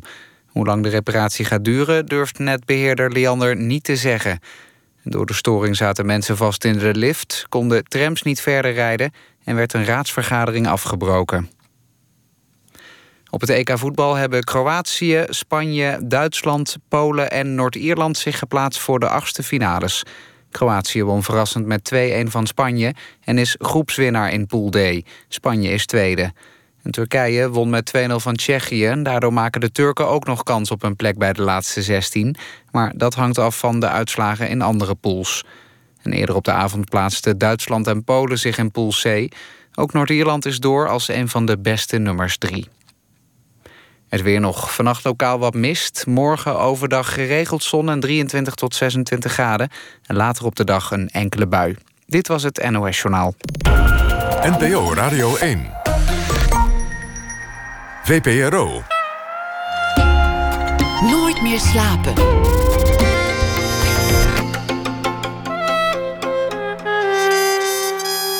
Met Pieter van der Wielen. Thomas van Aalten is schrijver, publiceerde acht romans, waaronder Leeuwenstrijd en recentelijk Henry, een roman over de gloriedagen van het Nederlands tijdschrift. Deze week zal hij elke dag een verhaal maken bij de voorbije dag. Thomas, goeienacht. Goeienacht. Vertel eens, weer een dag voorbij. Wat was het voor dag? Nou, ehm, ik kon natuurlijk niet om het, uh, om het heen gaan van uh, uh, Henk Hofland heen. Hè? De, de sterjournalist van nou ja, de 20e eeuw, die het toch ver geschopt heeft tot in de 21e eeuw. En nou ja, dat is, vind ik vrijwel jaloersmakend. Dat kan ik me voorstellen. Hij, heeft, uh, hij was tot het laatst in een, in een relatief goede gezondheid. Hij heeft kunnen werken tot het einde. Hij heeft uh, de wereld kunnen volgen zoals hij dat altijd met veel interesse en passie heeft gedaan. En nu is hij ons ontvallen. Nou, exact. Ik ben, ik ben, ik ben blij dat jij even de honneurs waarneemt. Jeroen Vulling zat in het, in het oog en heeft erover gesproken. Het is de autobiograaf van van, uh, van Hofland. En uh, nou ja, ik, uh, ik vond dat ik daar iets, daar iets mee moet doen. Dus daar gaat mijn verhaal over. En ehm, ik, ik moet erbij zeggen dat het is gebaseerd op het laatste verhaal dat een andere door mij be bewonderde auteur schreef. En helaas ook niet meer onder ons J.G. Ballard. En het is het laatste verhaal dat hij voor de New Yorker schreef. Eigenlijk heb ik een... Uh, hetzelfde gedaan, maar dan voor de heer Hofland. Ga je gang, ik ben benieuwd. Die ochtend was het HJA al opgevallen dat de stad zo rustig leek, terwijl het een doordeweekse dag was. Hij liep de trap af, de krant te pakken, zoals elke dag. Maar er lag niets op de deurmat. Weer boven hoorde hij water druppelen de elektriciteit leek uitgevallen, de vriezer was aan het smelten. Waarom gaf zijn telefoon geen signaal? Er hing een serene stilte in de straten. Geen trams, geen taxis, scooters. HJA klopte op de deuren, maar hij zag slechts verlaten woningen en winkels toen hij de ruiten door, hij door de ruiten gluurde. Alles in de stad was er, behalve de inwoners. Het was natuurlijk een aanslag, een nucleaire ramp, een epidemie. Alle bewoners zouden zijn gevlucht. Hij had misschien een alarm gemist. In zijn werkkamer lag nog een radiootje op batterij. Het apparaat werkte, maar gaf slechts ruis. HJA dwaalde langs het Rijksmuseum, passeerde woningen van vrienden. Plekken die hem herinnerden aan het verleden. Kijk, daar zag hij Theo van Gogh voor het laatst. Zijn honger stilde hij door de schappen van de onverlichte supermarkt te plunderen. De volgende dagen veranderde er niets. Hij werd zich wassen met koud water om de schimmel op het fruit heen eten. HJA plande wandelexpedities door de uitgestorven stad. En elke avond nam HJA plaats achter zijn bureau, rolde een wit vel in zijn schrijfmachine om aan zijn meesterwerk te schrijven. Een verhaal bij het uh, overlijden van Henk Hofland. Een uh, beroemdheid, een legende misschien wel in de Nederlandse journalistiek. Iemand die al heel lang meeging en die sinds vandaag er uh, niet meer is. Thomas, dank je wel dat je, dat je hem hebt willen gedenken op, op deze wijze. En morgen weer een verhaal bij de Dan Voorbije Dag. Absoluut. Hopen dat er dan niemand dood is. Dank je wel, tot morgen. Met de band Hot Chip maakt hij uh, dancemuziek. Maar als soloartiest brengt Alexis Taylor hele andere muziek uit. Deze maand verscheen een album met de titel Piano. Gedomineerd door het instrument de piano en ook de breekbare zang. We gaan luisteren naar Lonely Vagabond.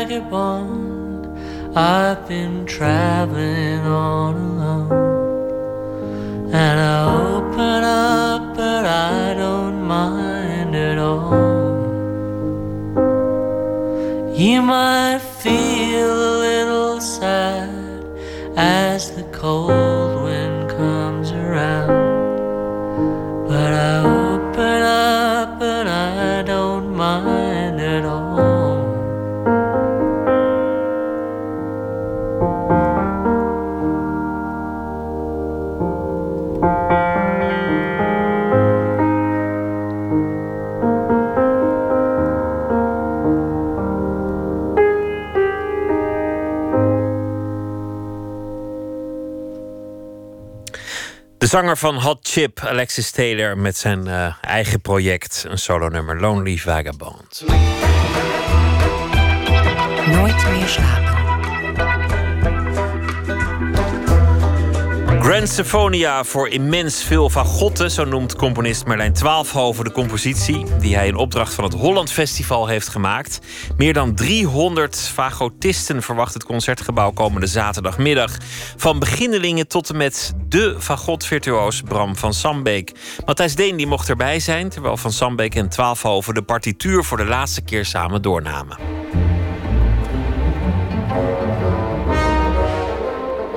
Berlioz heeft gezegd van ja, helaas uh, heeft God gewoon te weinig eclat. Dus te weinig uh, stralende kracht, zoals een hobo. Ja. Uh, en daarom verdubbelde hij altijd die hele groep.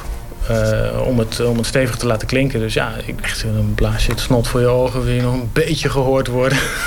dus dat, uh, ja. ja. En vier op een rij meestal? Ja. Het is het verdriet van de fagot. Ze mompelt wat rond in het souterrain van het symfonieorkest. Maar hoort u er? Ze zijn met z'n vier hoor, ergens. Al die moeite. Zo geoefend op die partij, die prachtige partij. En dan monter toeterend ten ondergaan in een muur van geluid. Daarom, de fagot wil ook wel eens wat. En dan niet alleen maar de opa van Peter en de Wolf. Of de scharnierende pomp in de Grand Partita van Mozart, hoe mooi ook. Ze wil meer glansrollen. Ze wil gehoord worden. En dan nog wat, de fagot die viert dit jaar haar 500ste verjaardag. Vindt gek dat ze wel eens wat anders wil. Vandaar dat ze zaterdag met honderden tegelijk naar het concertgebouw komen om daar gezamenlijk het dak eraf te blazen. En dat gaat klinken alsof een melancholieke oceaanstomer deze tempel van de 19e eeuw binnenvaart.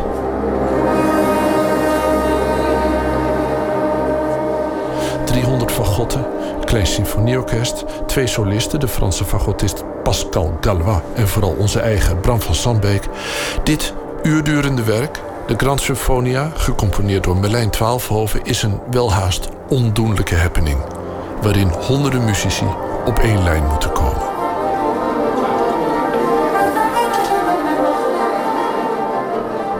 De schier monumentale partituur overziende is het bijvoorbeeld voor solist Bram van Sambeek niet altijd duidelijk waar die is, wanneer hij moet invallen, waar hij op moet letten. Maar dan qua, dat, dat zou ik ook wel fijn vinden. Als ik een beetje uh, voor me zie waar ik precies ben op nou, verschillende momenten. Dus waar, waar ben ik bijvoorbeeld hier? Allemaal Nee, dat is allemaal het middenpodium. Het is allemaal het middenpodium? Ja, dat is heel klein. Hè? Dat is net dus waarschijnlijk twee bij twee, want twee oh, okay. Ja. Um, Goed. En als ik dirigeer, dan zal ik daar ook staan. Maar dat is niet op jouw momenten. En het komt niet op een seconde hoor. Maar rond 21 minuten hoor je gewoon dat die C's, een beetje hoge C's, overblijven. Ja, ja precies. Uh, en dan is jullie volgende blokje. Ja. Ik zou je zelfs willen vragen om uh, en bij 10 minuten te kijken. Uh, want dat merkte ik zaterdag met de grote repetitie. Mm -hmm. Er ontstaan ook een soort rare uh, boventonen als iedereen die C speelt. Ja, zeker, er ontstaan ja. super rare interferenties. Ja. Dat vind ik natuurlijk helemaal waarom ik, ik had gehoopt. Ik dacht, ik ga ze gewoon alleen maar C uh, schrijven. Ja. Ga gewoon even luisteren. Wat er gebeurt als er meer dan 300 fagotten tegelijkertijd in een beperkte ruimte synchroon en ruwweg dezelfde toonsoort gaan toeteren, weet niemand. Stomweg nooit eerder gedaan. Of als het ooit gebeurd is, zijn er geen mensen die het de componist hebben kunnen navertellen. Als ze perfect zuiver spelen en dan allemaal heel hard... dan ben ik bang dat het dak van het concertgebouw er afgaat. Weet je, net zoals dat een, een leger niet in de pas mag uh, lopen over een brug. Ja. Maar ja, goed, uh, ja, ik, ik zal er voor persoonlijk voor zorgen... dat ik dan misschien net even ja. ernaast ga zitten qua intonatie. Dus ja. voor veiligheidsredenen. Ja. je zei dat je behoefte had om nog even te overleggen over een en ander. Ja, we gaan een uh, ongelooflijk mooi, grandioos uh, werk spelen van Merlijn. Twaalfhoven. En... Um, ja, dat wordt een werk wat hij totaal integreert met het Fagotconcert van Mozart. En nu moet ik toch echt even met Merlijn overleggen hoe ik uh, dat precies ga coördineren. Uh, want ja, ik moet natuurlijk goede, goede, duidelijke cues hebben van wanneer ik van Mozart omschakel naar de nieuwe noten van uh, Merlijn. Ja. En dan moet ik misschien af en toe even een stukje voor in de grote zaal van het concertgebouw uh, afleggen. Ik wil ook vooral luisteraars niet afschrikken, want het klinkt natuurlijk heel een beetje, beetje griezelig om te denken: oké, okay, ik ga een uur luisteren naar iets wat wat geen melodie of geen, geen ritme heeft. Nou, dat, dat zijn maar een paar minuten dat die klank dus echt een soort oer, oergevoel is. En dan ontstaat die ordening. En die ordening in eerste instantie gaan de mensen inderdaad op, op de klok spelen, dan is het nog niet in de maat, maar al wel samen. Want die klok die loopt dan niet helemaal strak gelijk, maar wel ongeveer, zeg maar, ongeveer binnen een seconde wel gelijk. Maar een volgende fase is dat ik ga dirigeren, maar de mensen staan ver uit elkaar. Dus waar je staat in het publiek, nog steeds is niet spat, spat gelijk. En uiteindelijk spelen alleen maar mensen die samen op de meest zeg maar, conventionele, maar dus ook perfecte manier in het Fagotconcert van Mozart samen spelen. Die echt perfecte uh, harmonie kunnen maken zoals ja, we de muziek kennen. Dus uit een woud van fagotten ontstaat ordening. Juist. En Mozart staat voor mij voor die ultieme ordening. Maar er zijn uh, stukken, dat heet dan cadens. Dus dat zijn een soort vrije, meer improviserende momentjes... dat de solist even overblijft. Daar gaan we dan ook wel even uit de bocht vliegen. En dan gaan ineens die 300 man weer meedoen. Die bemoeien zich er weer mee. Ook tussen de delen door. Dat, dat plak ik aan elkaar. Ik heb een aantal stukjes orkest ook. Uh, spelen we ook niet. Slaan we over. Om gewoon, als het ware, echt die, die lijn van die God helemaal door te trekken tot het einde. Dus je maakt eigenlijk een scheppingsverhaal? We maken een scheppingsverhaal. Klopt. Ik heb nou een vraag over een van die uh, cadenzen. Ja. Um, je, er, was, er was hier zo'n effect waarvan ik me afvroeg hoe je dat uh, zou willen laten klinken, ongeveer. En hoe ik ook weer naar de inzet kan komen. Daar had ik nog een paar idee's voor, dus ik kan misschien best even, ja, ja, heel graag. even spelen. Ja. Um, dus je hebt, uh, ik, ik kom uit. Uh,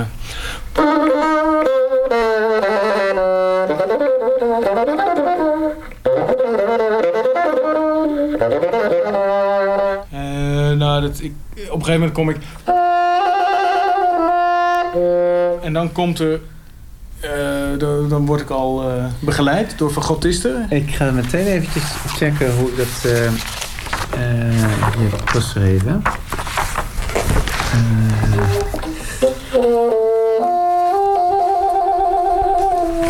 Precies, ja.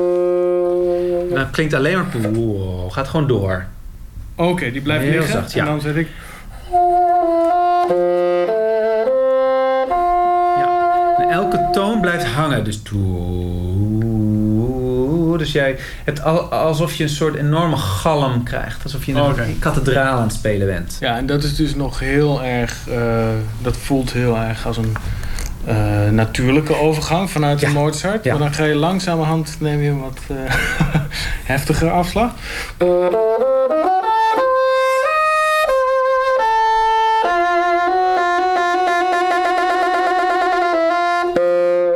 En daar, daar Ja. schrijf je brassy tone. Ja. En in dat register denk ik dat ik een andere oplossing Ja. moet gaan vinden. om dat echt heftig te eh, laten klinken. Dus ik dacht aan iets, misschien al tijdens de thriller. Of is dat te vroeg? Ja, nee, fijn, fijn. Als je maar, maar pak hem dan een paar eh, tellen langer. Dat hij echt zo, zo geleidelijk mogelijk ontstaat.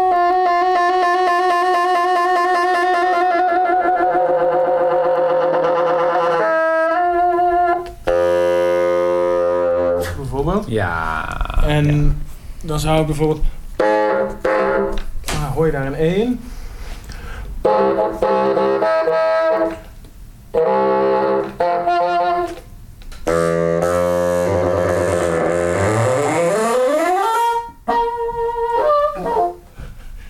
Toch? Ja. Dan wordt het een soort van bromfiets waar Ja. Mozart Ja. met wapperende haren achterop eh, springt. Oppervlakkig gezien is het een toon die eh, altijd iets stoffigs om zich, of iets, iets, iets doffigs om zich heen heeft. Maar ik heb de indruk dat als jij speelt, dat je hem echt op zijn donder geeft, het instrument. En denk van, eh, ik, er zijn een paar grenzen, daar wil ik gewoon doorheen. Ja, absoluut. Ja. Ik hou heel erg van dat, ja, dat contrast dus wel van ook dat doffige eh, en, en lieve. Dat, dat, dat, dat karakter van het instrument vind ik echt heel erg mooi. Maar je kunt het ook echt als een beest laten klinken. Ja. Dus al die verschillende kleuren en zangerigheid is uiteindelijk waarom ik uh, voor, voor God speel. Alleen die beestachtige geluiden, die, eh, ja, daar identificeer ik me dan ook wel weer eh, heel erg mee. Wat is jouw grootste strijd met dit instrument? Uiteindelijk wel hoe je het eh, prominent kunt laten klinken zonder dat die klank eh, geforceerd raakt. Want je kunt niet altijd dat beestachtige timbre aanslaan... simpelweg omdat je er bovenuit wil uh, komen. En dat is echt heel erg uh, lastig. Dat zul je zelfs met, met een Mozart-concert... Wat, wat dus nog heel lichte muziek is... en alleen maar een paar blazers... en een, als het goed is een licht spelend strijkorkest... Zelfs dan moet je echt opletten dat je nog goed hoorbaar bent uh, vanaf rij 15. Uh, mm. En dat is, dat is natuurlijk jammer. Omdat je, je, ik werk het liefst aan verfijning van klank. En niet aan hoe kan ik het groter maken. Ik, ik ga voor het eerst uh, 300 van God horen in het Concertgebouw. En het Concertgebouw is een heel vriendelijke akoestiek voor Van God. Oh, ja. Van God komt daar goed uh, prominent door. het, he het, heeft, het heeft iets gemeenschappelijk met de klank van de Van God. De akoestiek is heel erg warm. Op een of andere manier resoneert dat perfect met Van God. En, uh, dus ik heb daar heel hoge verwachtingen van.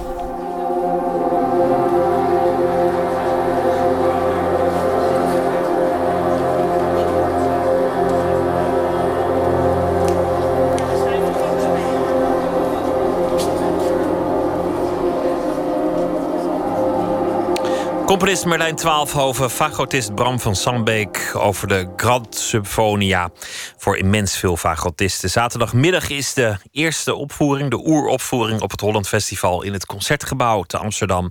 Een bijdrage van Matthijs Deen.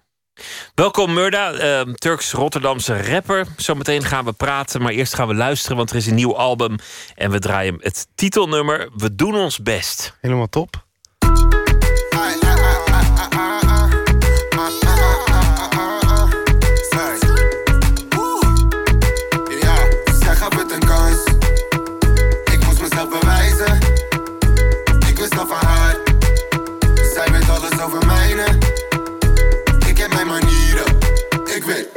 Bij me blijven.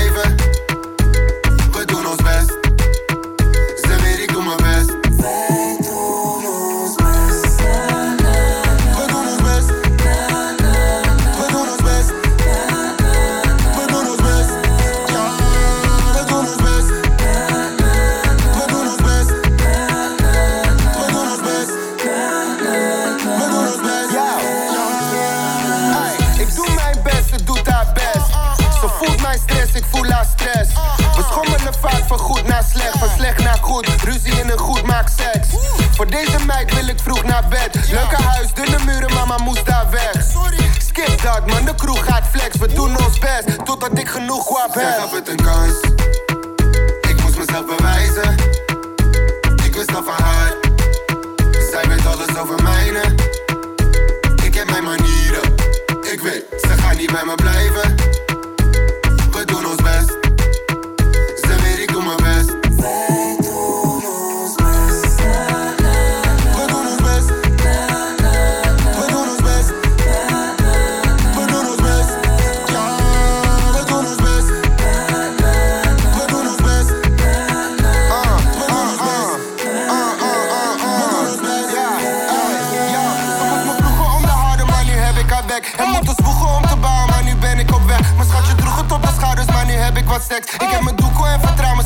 Ik het recht. Ja, wat ik zei dat ik een man wil zijn bij de tram, ook al was de kans heel klein. Ik wist het meisje, jij wordt op een dag van mij. Moest eerst een man worden voor ons allebei. Zij gaf het een kans.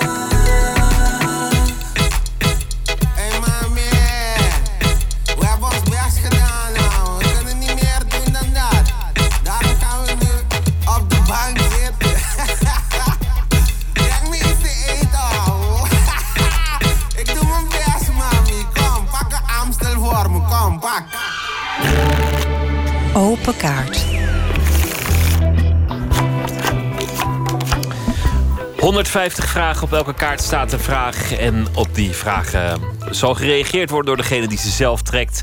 En dat is eh, rapper Moorda die tegenover me zit. En hij heet eigenlijk Underdogan, maar dat doet er niet toe. Hij heeft een nieuw album, We doen ons best. Hartelijk welkom. Dankjewel. Zullen we meteen beginnen? Dit zijn de kaarten en ik, ik hoop dat er leuke vragen op staan dit Ja. keer. Ik wil je vragen om er één te trekken. En, eh, Is goed, ik ga gelijk even in het midden ergens beginnen.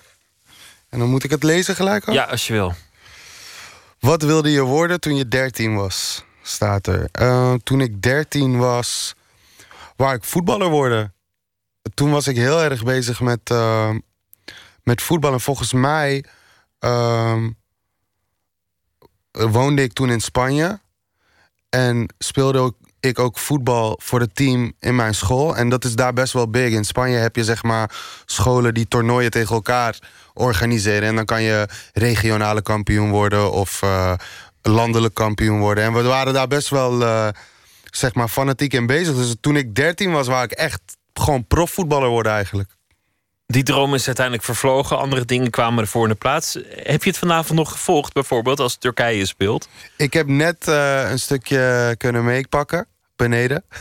Ehm, maar eh, ik heb het deze dagen best wel druk. Ik moet, vandaag moest ik de studio in en zo. Dus ik heb niet alle wedstrijden kunnen volgen. Maar mijn hart is altijd eh, bij die mannen als ze op het veld zijn. Bij Turkije. Nou, dit, dit keer is het niet echt kiezen voor Turkse Nederlanders, omdat Nederland zichzelf heeft uitgeschakeld in een vroeg eh, stadium. Ja. Of heeft laten uitschakelen hoe je het ziet. Dus, dus dan is het makkelijk, dan ben je gewoon voor Turkije, die, Ja, die nog steeds een mooie kans maken. Ja, Zullen we nog een kaart eh, ja trekken? nog een kaart, zeker. Ik pak gewoon gelijk de eerste. Wat is jou, voor jou het toppunt van ellende? Wat is voor mij het toppunt van ellende? Nou, ehm, Ja, wat is het ergste dat kan gebeuren? Wat, wat zijn de momenten dat je het meest baalt? Ik denk dat het ergste wat me, zou, wat me zou kunnen overkomen... is me gelukkig nog niet overkomen... is dat iemand in mijn dichtbije omgeving die, eh, die er niet meer zou zijn. Dat zou het, heel, het allerergste zijn wat me zou kunnen overkomen. Maar tot nu, wat, van wat me is overkomen is denk ik... ehm, Ja, ik heb het best wel lang eh, een, eh, eh, bepaalde periodes moeten doen zonder mijn ouders. En ik denk dat dat wel die periodes wel het meeste indruk hebben gelaten op mijn leven, zeg maar. Want je hebt voor, voor een relatief jong leven, las ik in de krant, Ja. echt veel meegemaakt. Een tijd in Spanje gewoond, een tijd in Turkije gewoond, in, in Nederland gewoond. rijkdom meegemaakt, echt in de, in de hele chique kringen eh gebivakkeerd. En, en ook een soort armoedeval meegemaakt Ja. van, van de familie. Ja. En eh, je vader die een tijd in de gevangenis heeft ge- gezeten. Ja. Wat, wat ook een, een vervelende ervaring is, uiteraard. Ja. En dat allemaal heel dicht op elkaar. Dus de pieken en de dalen en alle hoeken van de samenleving meegemaakt in, in nou ja, relatief korte tijd. Ja, en eh, inderdaad, in een korte tijd. Het was een leerzame periode. En ik denk dat achteraf dat het, eh, dat het mij ook heeft gevormd tot wie ik nu ben. De artiest en alles wat daarbij komt kijken. En gewoon eh, een, brede, een brede kijk op basically alles.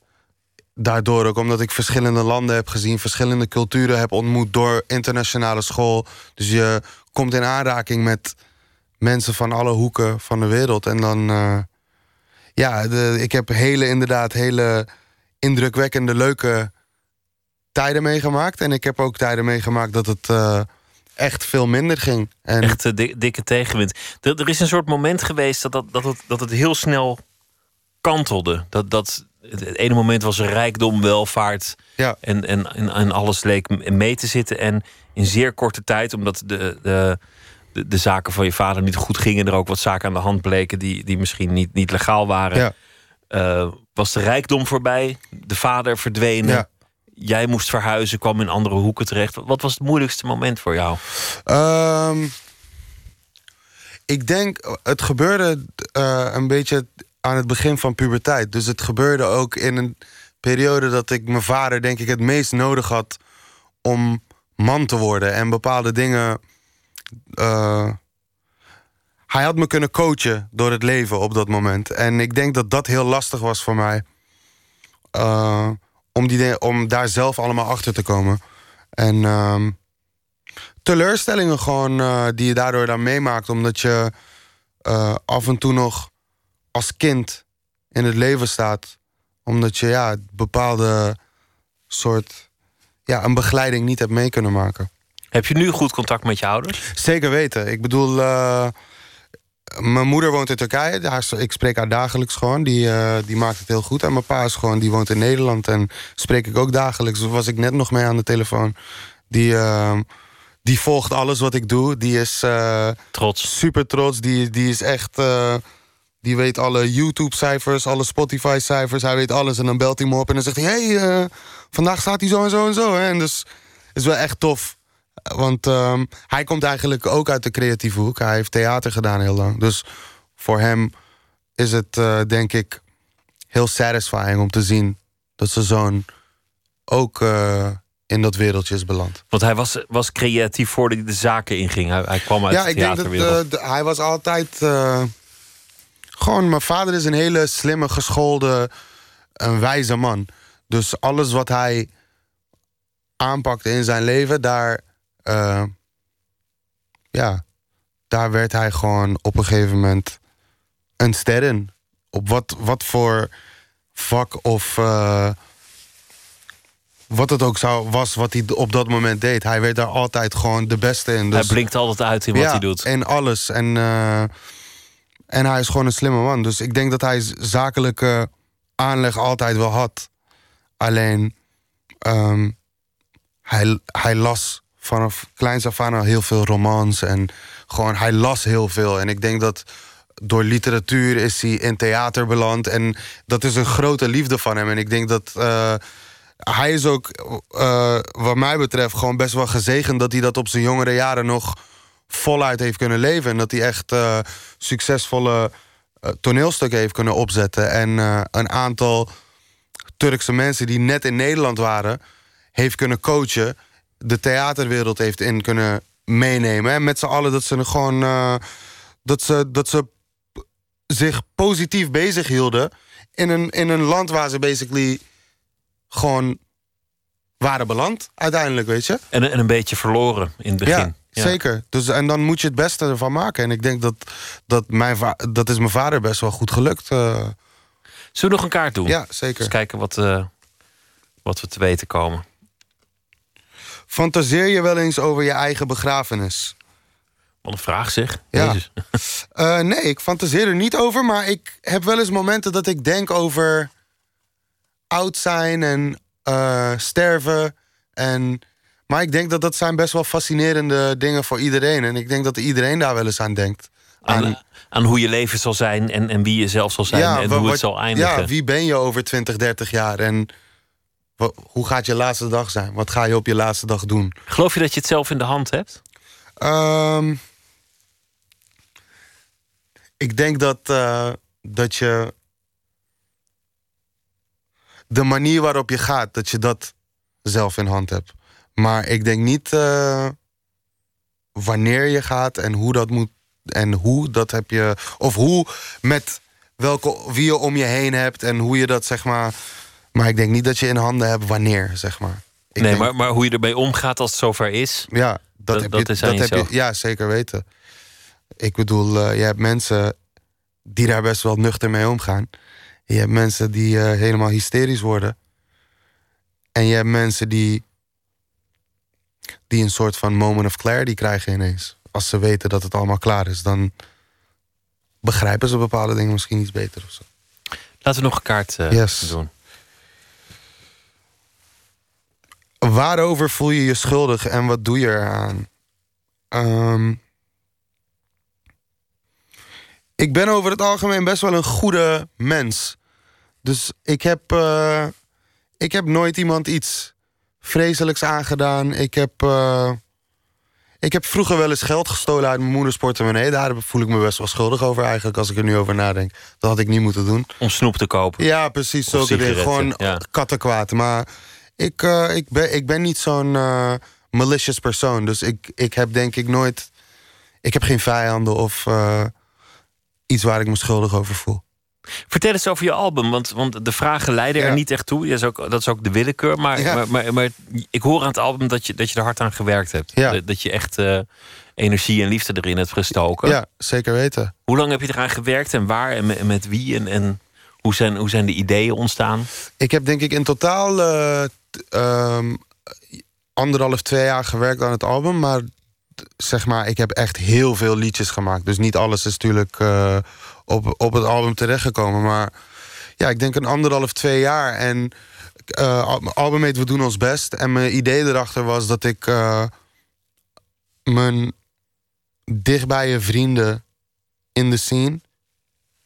daar samen mee eh, wou werken en met hun samen iets in elkaar wou zetten. En dat het voor ons was en voor, voor de culture, hip-hop culture, voor de luisteraars, voor de fans, voor mensen die misschien niet weten wie ik ben en daar met dit album gaan achterkomen. Dus het was zeg maar een we-project. Het was niet voor mijzelf, het was met iedereen, voor iedereen. En we hebben het met z'n allen gemaakt. Dus dat was een beetje mijn insteek. En zo heb ik het ook aangepakt. Ik heb eh, al mijn vrienden erbij betrokken. Normaal gesproken werk ik altijd met één producer. Op dit album heb ik verschillende producers eh, benaderd. Het is ook een vrij gevarieerd album. Ja. Het gaat vrij veel, veel kanten op. Ja, er staan eh, verschillende vibes op. Ik denk ook dat. eh, ja, dat is ook weer een. eh, een soort van. ehm, bijna weerspiegeling van mijn. Van alle culturen en landen die je dan meemaakt. Je, je, ik heb best wel verschillende vibes kunnen ehm, leren en, eh, en, en, en proeven throughout life. Dus omdat ik zoveel verschillende mensen heb leren kennen, je verschillende sounds heb gehoord, kan ik dat nu uiteindelijk allemaal in mijn muziek stoppen. En dan Omdat je in verschillende landen hebt gewoond, eh, eh, in verschillende delen van de stad. Omdat je, dat je in zowel de slechte wijken hebt gewoond als in de, de villa-wijken. Ja. En eigenlijk in, in korte tijd zoveel verschillende sferen hebt geproefd. Vertaalt dat zich nu naar, naar je muziek? Ja, dan krijg je een gevarieerde album. Wat hoop je dat er gaat gebeuren in je, in je loopbaan? Succes. Ik hoop voor veel succes. Ik hoop dat ik eh, eh, mensen blij kan maken met muziek. Ik hoop dat ik. ehm, ehm, ik hoop dat er kinderen worden gemaakt op mijn muziek. Hele mooie, liefdevolle. Gewoon verwekt. kind- ja, Ja. Dat de toekomst wordt bepaald op mijn muziek.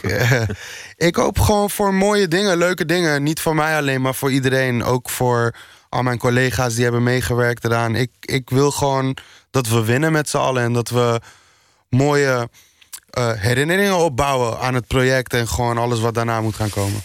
Laten we nog één eh, kaart Ja. eh, trekken. Laat me ergens achteraan pakken deze keer. Hoe wil je dat mensen zich jou herinneren? Oh, die dat lijkt een beetje op de, op de vorige. Of op, Ja, op de, die vind- daarvoor. deze vind ik wel een leuke. Ik wil dat mensen mij herinneren als een, eh, een lachende, goede, grappige, ehm, lieve jonge man. Zo wil ik dat mensen. En dat ik. eh, en dat ik onderweg een paar mensen blij heb kunnen maken. En misschien een paar mensen heb kunnen inspireren om iets beters te doen met hun leven.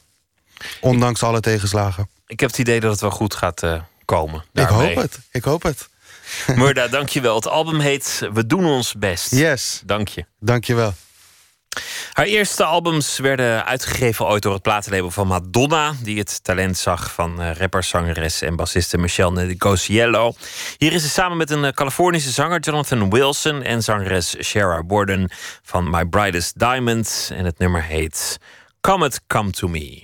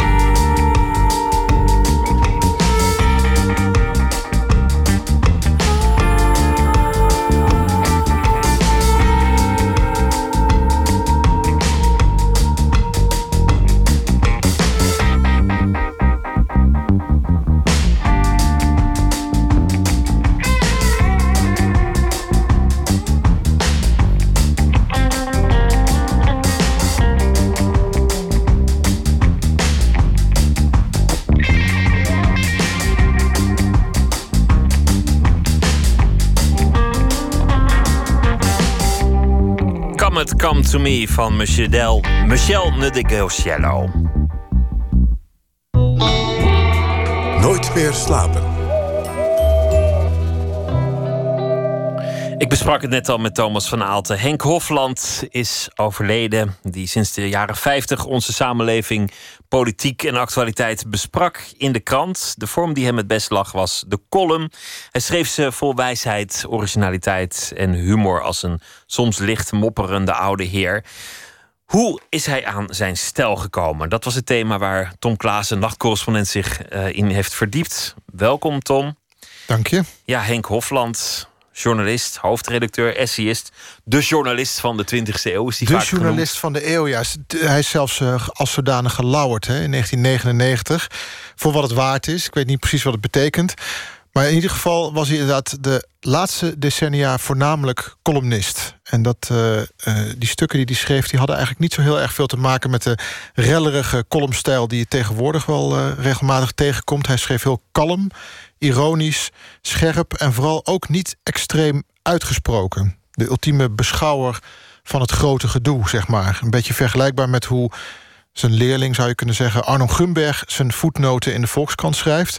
En de kiem van die beetje degelijke... en soms ook wel een beetje chique, deftige stijl... die ligt in de jaren 50. Want in dat decennium is Hofland gevormd.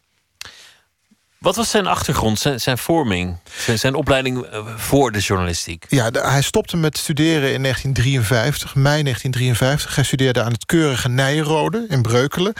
Maar daar kapte hij mee en hij werd buitenlandredacteur bij de krant. Dat is op zich al een eh, belangrijke stap in een jong leven. En rond die tijd kwam hij veel over de vloer bij de familie Roduin. Vader Roduin had een antiquariaat... waar Hofland veel voor hem belangrijke boeken kocht. Essays, gedichten, kunstboeken. Dit is zijn zoon Tom Roduin, die als kind op schoot zat bij Hofland...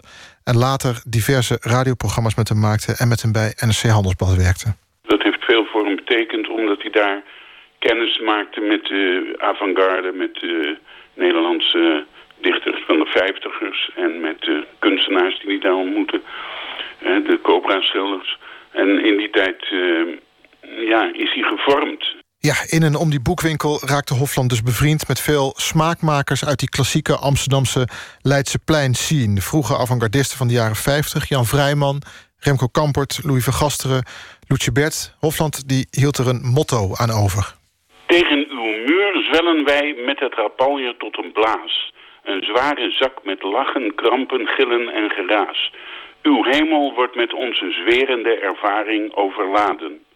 Dat was voor hem een, een heel essentieel uh, motto uit die tijd. Een soort uh, anti-burgerlijk statement. Ja, een hekel aan de burgerlijkheid uh, had hij. Altijd verliefd geweest op de stad New York, waar hij waar die als het ware naartoe vluchtte. Ja, dat moet er ook een tijdje in die tijd zijn, zijn ontstaan. Wat was het precies waar die, waar die zo van weg moest? Waar die, waar die zo tegen, zich tegen afzette? Ja, we moeten eerst even burgerlijkheid een beetje nuanceren. Want dat is burgerlijkheid in de jaren 50, 60 zin van het woord. Dus daar staat burgerlijkheid synoniem voor truttig. En Hofland en zijn vrienden die hadden de pest aan dat zuilensysteem... aan die brave christelijke moraal, aan de gehoorzaamheid. En ze wilden kost wat kost niet terug naar de jaren van voor de oorlog. Hofland noemde zich in dat verband een anarcho-liberaal... gericht op vrijheid en liberale ideeën... en absoluut wars van autoriteit. Dat had hij van zijn eh, leermeester Anton Constanza afgekeken. Dit is Sietse van der Zee, voormalig hoofdredacteur van het Parool... en in de jaren 60 werkzaam bij het Algemeen Handelsblad... waar Hofland toen hoofdredacteur was.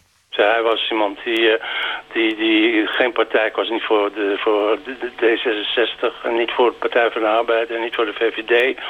Hij was, uh, maar hij was wel hij was iemand die wars was van uh, autoriteiten. Hij hield ervan lekker tegen autoriteiten te schoppen. En dat kon hij ook prima. En uh, inderdaad, hij was, ja, je zou hem inderdaad wel een politieke eindselganger kunnen noemen. Toch moet je oppassen om, om er niet een soort ja, principiële rebel van te maken. Want Hofland was volgens mij altijd juist een heel milde, rustige, rationele beschouwer. Ja, dat is absoluut waar. En dat karakter van die man zit vol met van dat soort paradoxen. Hij was aan de ene kant heel principieel... maar hij was dan geen enorme hardliner, geen scherpslijper. Zijn hele leven zit er vol mee. Zo kon hij ook in de kolommen van de krant flink van leer trekken... tegen van alles en nog wat. Maar in zijn persoonlijke leven maakte hij helemaal niet graag stennis. Hij was zelfs een beetje eenzelvig... en liet weinig mensen in zijn privéleven toe. Dit is een fragment van de VPRO Radio 1974. Je hoort eerst twee vrienden van Hofland... filmer Jan Vrijman en beeldend kunstenaar Hans Koetsier... en daarna Hofland zelf. Een aardige jongen en ingemeen. Hè? Een man met uh, een ongelooflijk karakter... en tegelijkertijd een verschrikkelijke opportunist. Moedig en ontzettend laf. Uh, wat mij erg getroffen heeft, en, het was lang geleden hoor... dat uh, Hoffman me vertelde dat toen hij klein was... dat er jongens op bezoek waren, kinderen op bezoek waren... en dat hij zei tegen zijn moeder, of ik speelde die kinderen met zijn speelgoed... dat hij tegen zijn moeder zei ze moeten weg. En dat zijn moeder voor hem die kinderen de deur uitzette. Hé, hey, luister, ik ben echt, ik zweer je, dat ik ben iemand zonder oordeel. Hè? Je kunt het geloven of niet, maar er zit totaal geen kwaad bij mij. Hè? Maar echt helemaal niks. Ja, en volgens Sietse van der Zee kon de jonge Hofland ontzettend driftig, giftig en kwaad worden. Ook als hoofdredacteur van de krant. Maar later besloot hij als het ware om zichzelf niet meer kwaad te maken. Vanaf toen werden zijn driften ingehouden. Hij bleef wel heel slecht in het managen van mensen, in het uitdelen van orders. Het ging hem vooral om de inhoud. En door die grote vrijheid die gold op de krantenredactie onder hem... werd van, uh, volgens Van der Zee veel talent verspild. Ja, het ging hem om de inhoud. Hij, hij, hij volgde de wereld vol enthousiasme. Was ik altijd heel erg uh, uh, bezig met techniek. Ja, ik bootjes, ben vliegtuigjes. Bij hem thuis geweest en zijn, zijn studeerkamer stond ook vol met Brularia. Een soort, soort technische prototypes waar hij heel, heel trots op was. Ja. De vraag is eigenlijk, als hij zich ergens voor inzette waar stond hij nou voor? Ja, anarcho-liberaal. Ja, klinkt ook weer zo hol. Ja. Rust en distantie. Maar, maar wat was nou eigenlijk het engagement van Hofland? Ja, geëngageerd is in het geval van Hofland echt een heel erg lastig woord. Martin van Amerongen schreef ooit in een commentaar in de Groene Amsterdammer weer in navolging van Willem Oltmans... waar uh, Hofland heel lang ruzie mee heeft gehad... dat Hofland tijdens 40 jaar journalistiek bedrijven... nooit ergens werkelijk zijn nek voor had uitgestoken. In ieder geval niet aan plein publiek. Nou, dat klopt eigenlijk wel, want Hofland was altijd op zoek naar dat compromis... naar menselijkheid, naar eigenlijk altijd naar een oplossing, zou je kunnen zeggen. Het was hem vooral om die persoonlijke vrijheid te doen, autonomie... en vooral ook zelf nadenken. Hij ging nooit nooit aan de haal met ideeën van anderen. Maar dat betekent niet dat hij niet betrokken was. Dit is mede-columnist Elsbeth Etty... die tegelijk met Hofland voor de NRC schreef. Ja, hij was heel, heel erg betrokken. Ehm, eh, maar op een, op een meer op een journalistieke manier. Dus eh, op een tamelijk onthechte manier. Dus hij verbond zich niet ergens aan. Dus als je onder engagement ehm, eh, verstaat betrokkenheid en keuzes maken...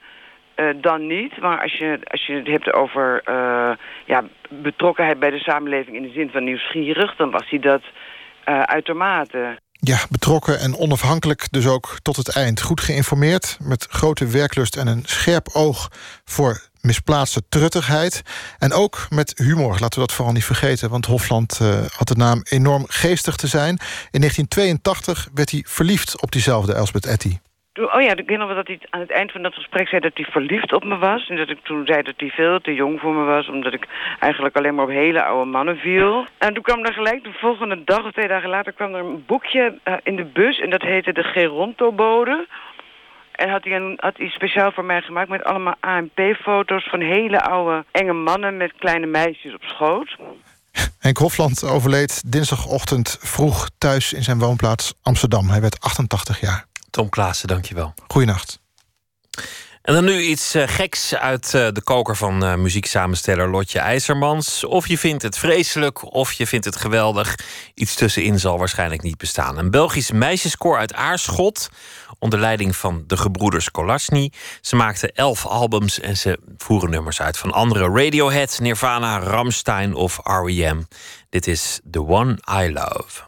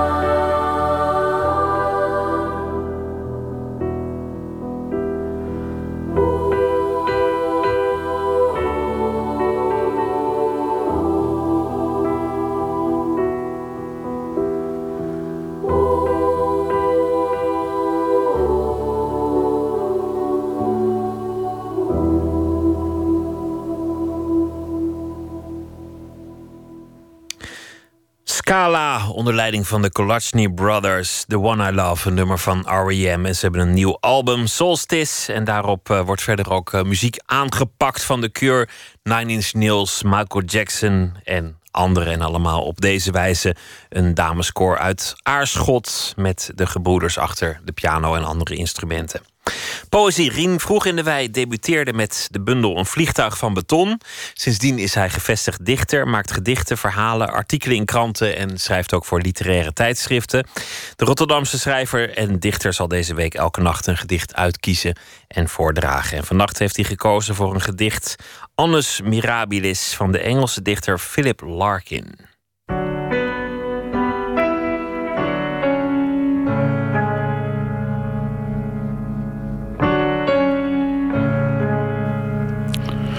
Ik heb eh, een vertaling meegebracht van een gedicht van de Engelse dichter Philip Larkin.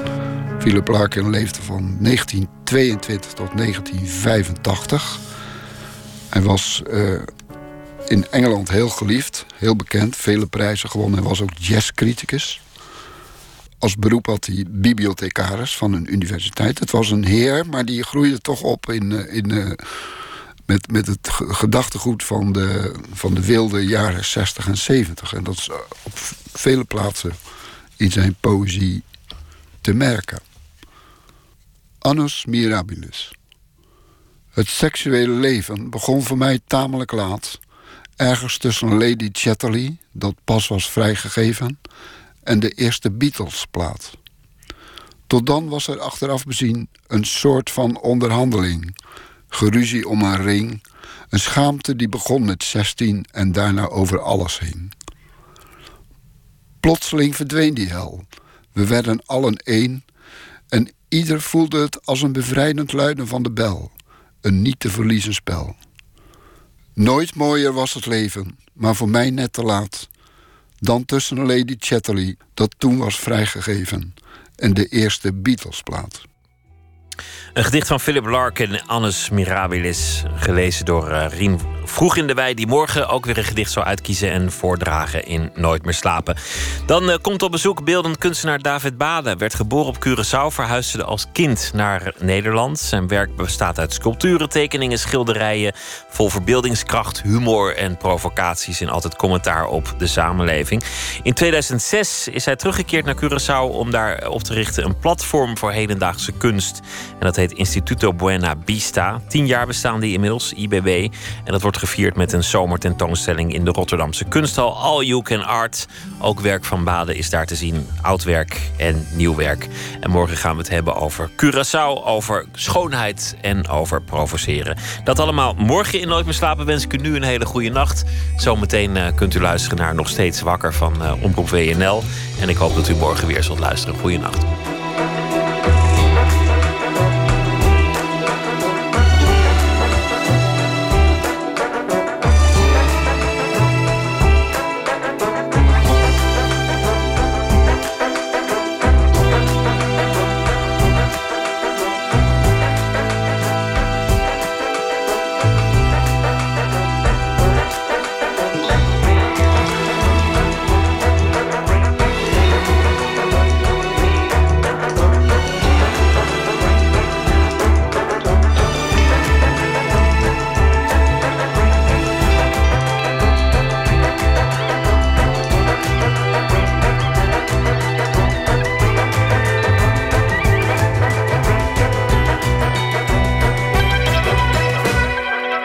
Radio 1, het nieuws van alle kanten.